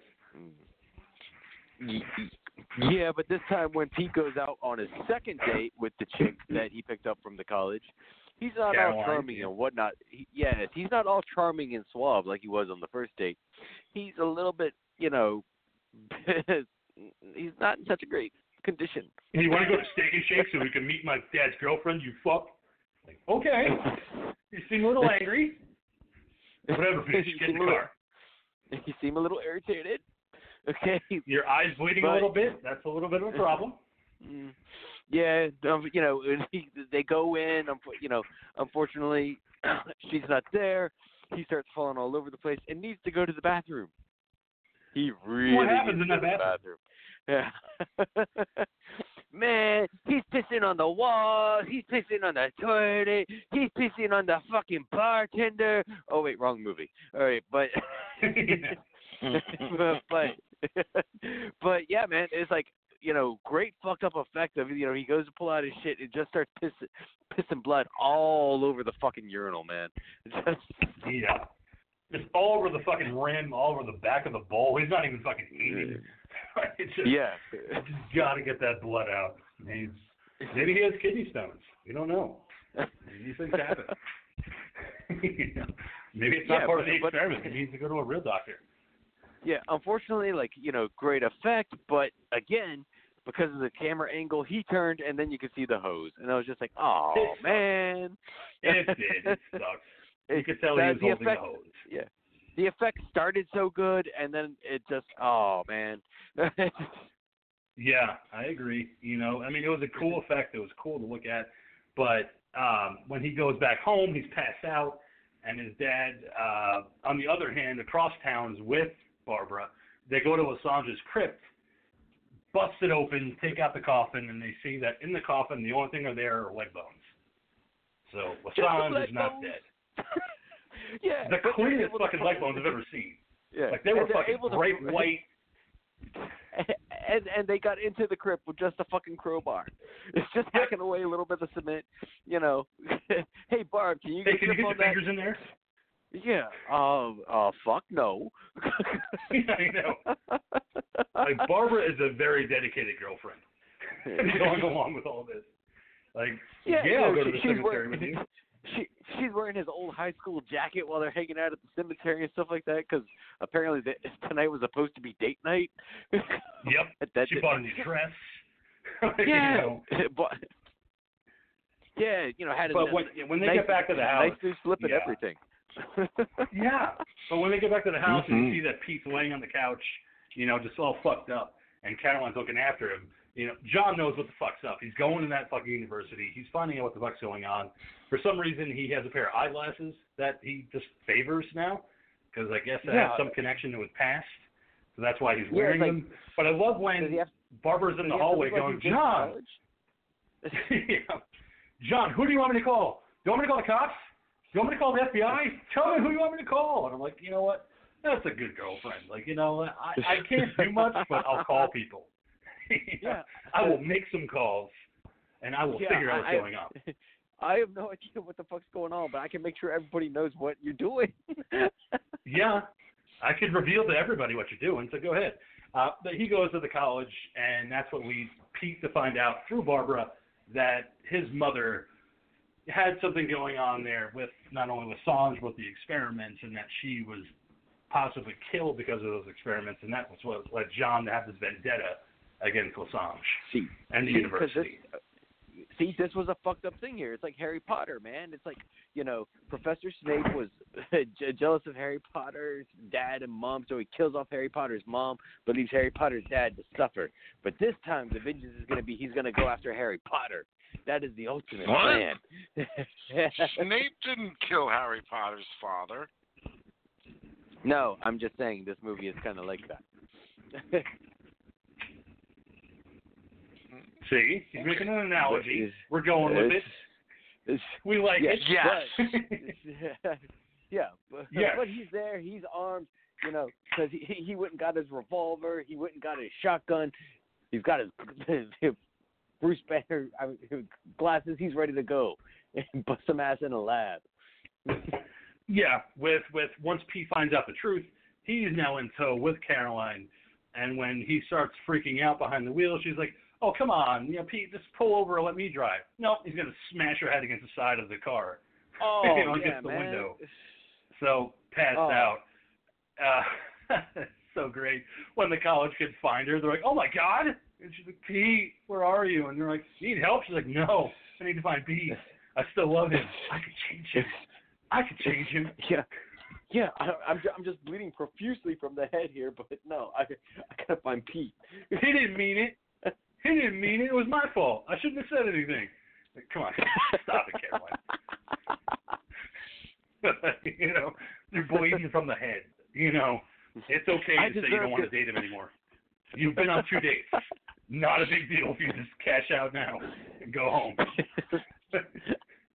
it's not like it's that big of a deal. But no, she's all in. Uh, but yeah, like you said, we get John going back to the university, and he's confronted via video by Gwen, who's on that uh, big fucking James Bond fucking. It's like the fucking James Bond. Like I love this ending. It is. Like, it, "Hello, it is. It, Mr. Brady." It, really is. I see you found my secret lair. Well, no, you must die. I'm like, what? it's like, yeah, you think that you would survive, but your son is here as well. Pete, take his Oh. guns. Son, don't do this. I, I love how long it took for the elevator to get up. And like it's just Oh, my shot took forever. As he's in the background, and it's like okay, you know, like you couldn't think to like say, hey, you know what, maybe I should cut on like a close up of his face and then go back again. No, it's just this long shot of just. And the actors, I like, loved you it. almost see them like standing around, like uncomfortably, like what the fuck should we do right now? Like, are we actually performing? Is the camera rolling by any chance? We're it's like, just oh, it's waiting almost, for this guy. It's like the Zamboni and Austin Powers. Yes. no. No. yeah. yeah, I just I loved it because it takes so fucking long, and they're all just standing there, just staring at each other, waiting for this thing to fucking finally get to where he can roll out in his wheelchair, missing his legs, and he's like, "Oh, mm-hmm. guess who it is?" It's like, "Well, who are you? We've never seen you in this movie before. Why are you wearing makeup?" Okay. Oh, thank God. All right. See, I thought I missed something entirely when this old man comes rolling in, and I'm like, Nope. okay, who the fuck is this guy? I don't remember him from the night before. And, you Nope. know, again, last night was kind of adventurous. So I'm like sitting there, like, what the fuck? And then all of a sudden, this fucker starts peeling shit off. And, like, I knew who the doctor guy was. I knew who he was underneath the makeup. I'm just like, what the fuck, man? Like, did they watch an episode of Scooby Doo and say, hey, I have an idea. We're going to do this, but we're not going to actually give you this character anywhere else in the film? Like, this guy needed to be there somewhere else in the movie for any of this to make sense. He was never in the fucking movie. And then when he shows up and he's like, as you can see, I'm missing my legs, and I'm like, oh shit, yep, yep, his fucking leg bones are in the grave. like, I was like, yeah, what? Like, it's not like he showed up. He's not like David Lo Pan in fucking Big Trouble in Little China, where he shows up like an old man, and they're like, oh shit, that's the same guy. He's just fucking weird. No, no, this guy just shows up and he takes off his fucking makeup like it's the greatest fucking bomb reveal ever. You didn't think it was me, did you? I'm Le Sange. No, we, what? Like, yeah, we saw you at the beginning of the movie, but that was it. now you're here. Wait, you're orange? You you don't look orange to me. Oh, Lasange. Okay, I get it now. Yeah, so now we're gonna have your son cut himself with a blood pump, so he can cut his arms open. yeah, but before we get, get into all that, is though it's like when he's ripping off all the makeup and shit like that and whatnot. They don't sit there and talk about anything about how he hasn't aged. They don't talk about you know how Nope. he's been around you know for so long and has not aged a single day. They don't bother to sit there. I thought and he faked his death. That's what I anything. thought. They didn't even react to the guy pulling fucking chunks of his face No. off initially, man. Nope. Again, it was like it was just like the elevator sequence. I honestly felt like I was watching a scene from Doctor Who, like the old Mm. style, like the '70s, like early '80s. I was like the lighting, the room, like everything about it just Yeah. felt that. But the fact that they're just like I don't know, like if I'm sitting there, right, and some old man, like as it is, it's a weird fucking situation. So already, you know, you're like, you know me, I'm talking a fucking mile a minute, man. That's just how I get with that kind of shit. But then on top of it, some old motherfucker comes rolling in with no legs and then starts peeling shit off his face. I'm gonna be like, what the fuck are you doing, dude? Who are you? Oh, what yeah, that's right. Like even, even the father, John, didn't have any reaction. He's like, "Oh, wow, okay, hey." Happens all the So time around dead. here. Yeah. Reminds me of the great fucking face peeling incidents in 1968. I was there for it. I survived. yeah, we have lots of that. we have lots of Scooby Doo crimes around here, where people are always shit off Fucking their hippies. we have wacky crimes in this town.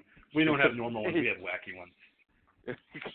but you, you get the reveal with Sanj, and he's like, well, "I have total control over your son, so I'm gonna have him cut his wrists." And you have the weird draw of the blade over his skin. You can tell it's a blood pump. It's just it's not very well done. I wish they had cut away at a certain point because you could just tell that it's a Mm. blood pump.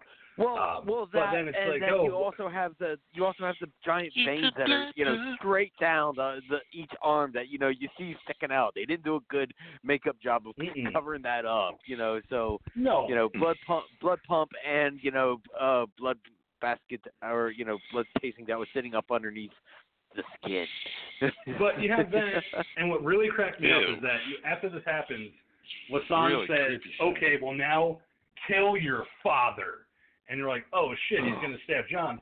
No, he stabs Le Sange in the shoulder, and then he's like, "Wait, hey, I said kill your father." He goes, "I know, I am killing my father." And then he stabs him in the shoulder again. He's like, "Oh, I am dead." He doesn't know. Like, he's not- you're, you're totally paraphrasing here.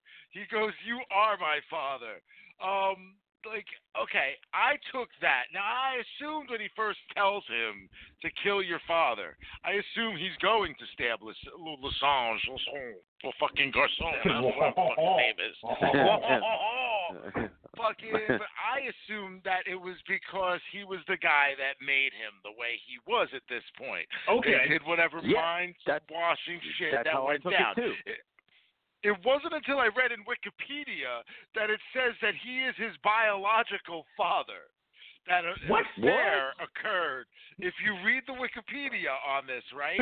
the way it reads is that his mother had an affair with Le Sange and that he is actually his biological father. Because that was never revealed. fucking- I was like, what What? the fuck? That's like I said, man.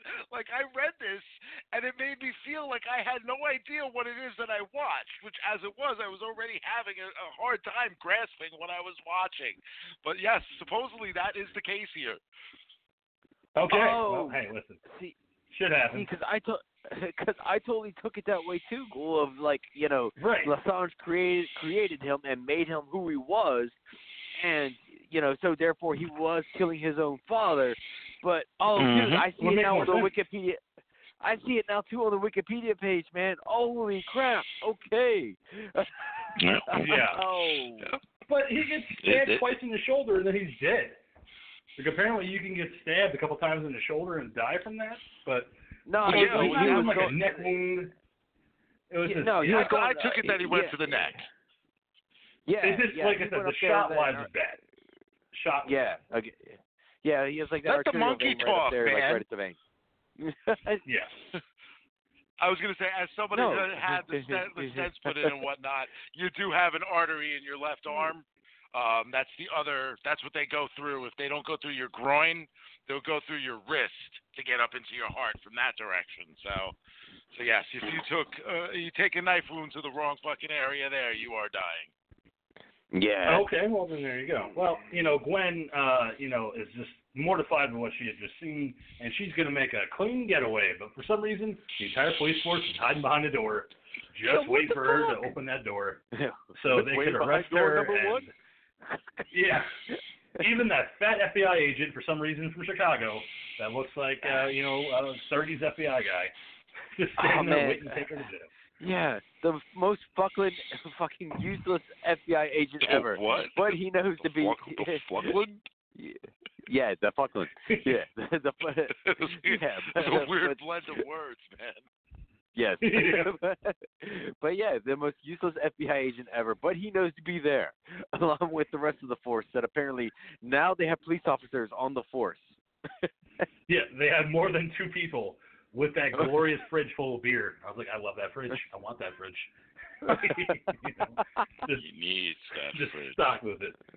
I loved it, but the '80s, yeah, beer fridge with the Heinekens and all the other beers in there. But so yeah, everybody's arrested and everybody's happy again because we're going to cut to a wedding. Um, for some reason, Donovan thought that it was necessary to wear a tux, while everybody else was just casual. For this Yeah, to be a Donovan. wedding. Donovan was a fucking pimp. I thought he was getting married. You know, because to the fat girl. well, I didn't know, man. but but yeah, he was all pimped out in the tux, while you know, and he was like, "Well, I guess it's time, boys," you know. And then it cuts over to the actual ceremony, and nope, it's Sheriff Brady. Yeah, you get Barbara and uh yeah, John getting married with her wearing her sensible summer hat to this wedding while she's uh being wed to John. But then you you pan over and you see Oliver So now it's and his, other people that have now it's his not dad and not mom getting married. Yeah, nope. Yeah, I have no relation to these people, but I'm still very happy Yeah. for them. Yeah, So, he's the he, he's the happiest orphan at this wedding. But you, Mm-hmm. you cut to these people because there's not a lot of people in the wedding, but you cut to Oliver who got away with fucking murder twice. Like, nope. Like, you know, I just I thought it was hilarious the fact that he killed two people, and they're like, well, that investigation just went cold. That's gonna go into the cold case files. Sorry, couldn't figure out who killed the mayor's son or Waldo. The killer's right there. but you get to win scot free. So in this world, you can kill people and get away with murder. Um, but yeah, so what the monkey had told me the other night when we were talking about it, it does have one of the worst cuts I think ever in film history when the movie ends, where they're walking outside of the church and everybody's happy and throwing rice. For some reason, Caroline is still with fucking Pete. I would question that relationship if I was Caroline, but she's fine with it. Um, I'm gonna stay with him because he makes me happy. But then they have a cut to the credits where it's just it's showing the actors and showing their actors' names. There's it's not even subtle. It just goes right to the credits. And the monkey asked me, "Did I miss something? Is there another scene?" No, that's it. That movie just fucking cuts. Like not even a good cut. It's just wedding credits. Like not yeah, even a bump. yeah, yeah, yeah, yeah. I was expecting something like you know, you know, Pete and his girl, you know, watching um the newlywed couple drive off or something, you know, then fade to black and cuts, you, you know, but no, just boom, credits. He barely got his line out. like, he was like, "I'm so happy for that credits."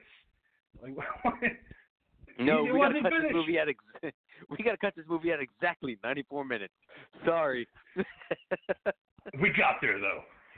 we got there. Um, But yeah, like I said, it's it's a weird one because, like the monkey had said, it it was filmed in '81, released the same year. and it was during the boom of slasher movies that were taking over the golden era of the slasher. And this one kind of offered you something different, kind of a mad scientist from the 1950s sci-fi aspect to it, when everybody else was just about mass killers um, and seeing what they can do. So that's why I kind of dig this movie. It's a little different. It's not afraid to be different. It's funny in a lot of parts where it's not supposed to be funny. It's got Lou Christie's lightning strikes is a very fucking significant dance sequence. You want me to play it again? no, play Pop Mechanix instead because that's how I got introduced to that band, and I love Pop Mechanix. One of my favorite New Zealand new wave bands from the '80s is Pop Mechanix, and two of their best songs are in this movie: uh, "Jump Off the Roof" and um, "The Ritz." So yeah, I will say that this movie introduced me to the Pop Mechanix. Um, but so speaking of next week, uh, Ghoul, I believe it is your pick. Do you have one for us? Uh oh man, yeah, yeah. You know what I do? I uh it's tearing me up a little bit. I want to go I, I've done a stretch of these these mongoloid style movies, and I just I, I need a full palate cleanser here. I know we went you know into into the 80s with you. Uh, I, I had us in the uh, the 2000s for a little bit. I'm going to take us back. I'm going to take us back quite a bit, actually, though. I'm going to go Okay. as far back as 1948. Um, What? You know, the Oh, only thing fuck yeah. debating this now, the only thing debating this is whether or not you guys can find it. I'm sure you can, though. It is a it is a classic. It is a fantastically comedy horror film called none other than Abbott and Costello Meet Frankenstein. Oh, Oh shit. okay. I I am a big fan. So yeah, I will definitely be able to find something. Um, but I'm looking forward to that. I wish I still had my old DVD copy. Got lost in all the moves, but yeah, I'm a big fan of Abbott and Costello meet Frankenstein.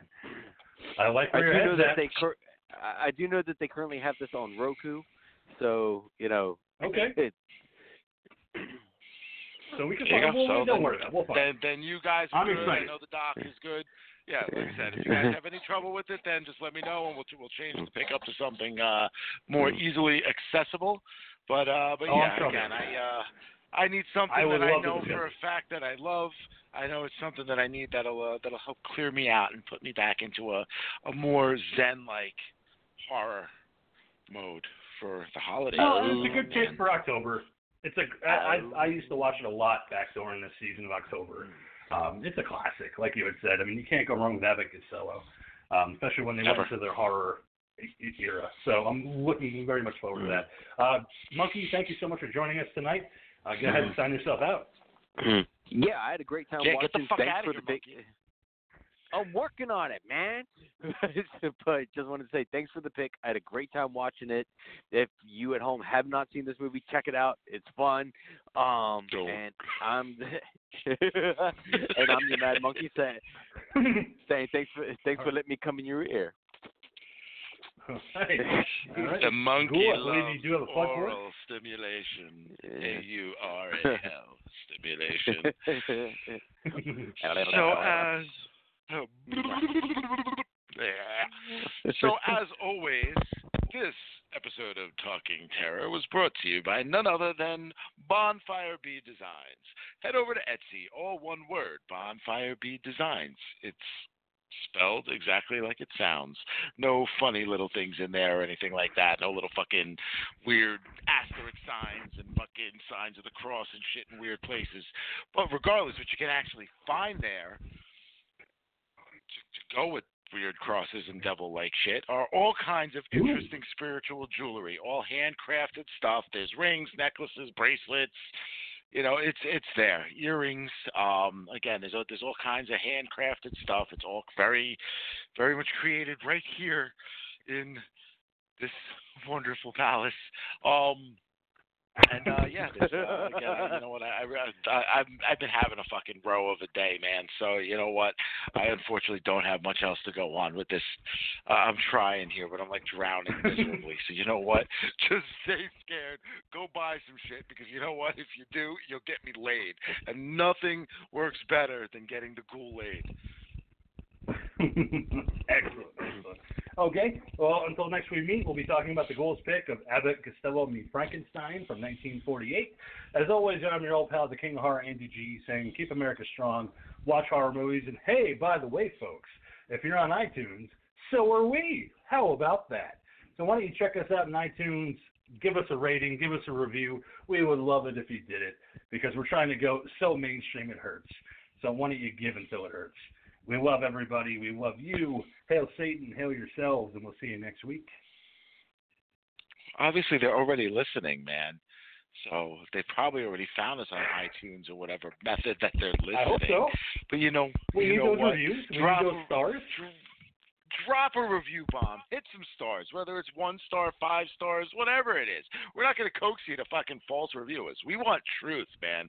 If you Yes. think we suck, tell us we suck. Be like, yo, the monkey, dude, that fucking guy, he's, he blows cock, dude. The ghoul, what the fuck is wrong with him, man? What has he got his head up his ass? You know, the Fifth Element's the greatest movie that ever came out. Mm. Um. So anyway, though, stay scared, okay? Everybody, stay scared. See you next week. Enjoy your week, and we'll see you next time. Hello, it is Ryan, and I was on a flight the other day playing one of my favorite social spin slot games on chumbacasino.com. I looked over the person sitting next to me, and you know what they were doing?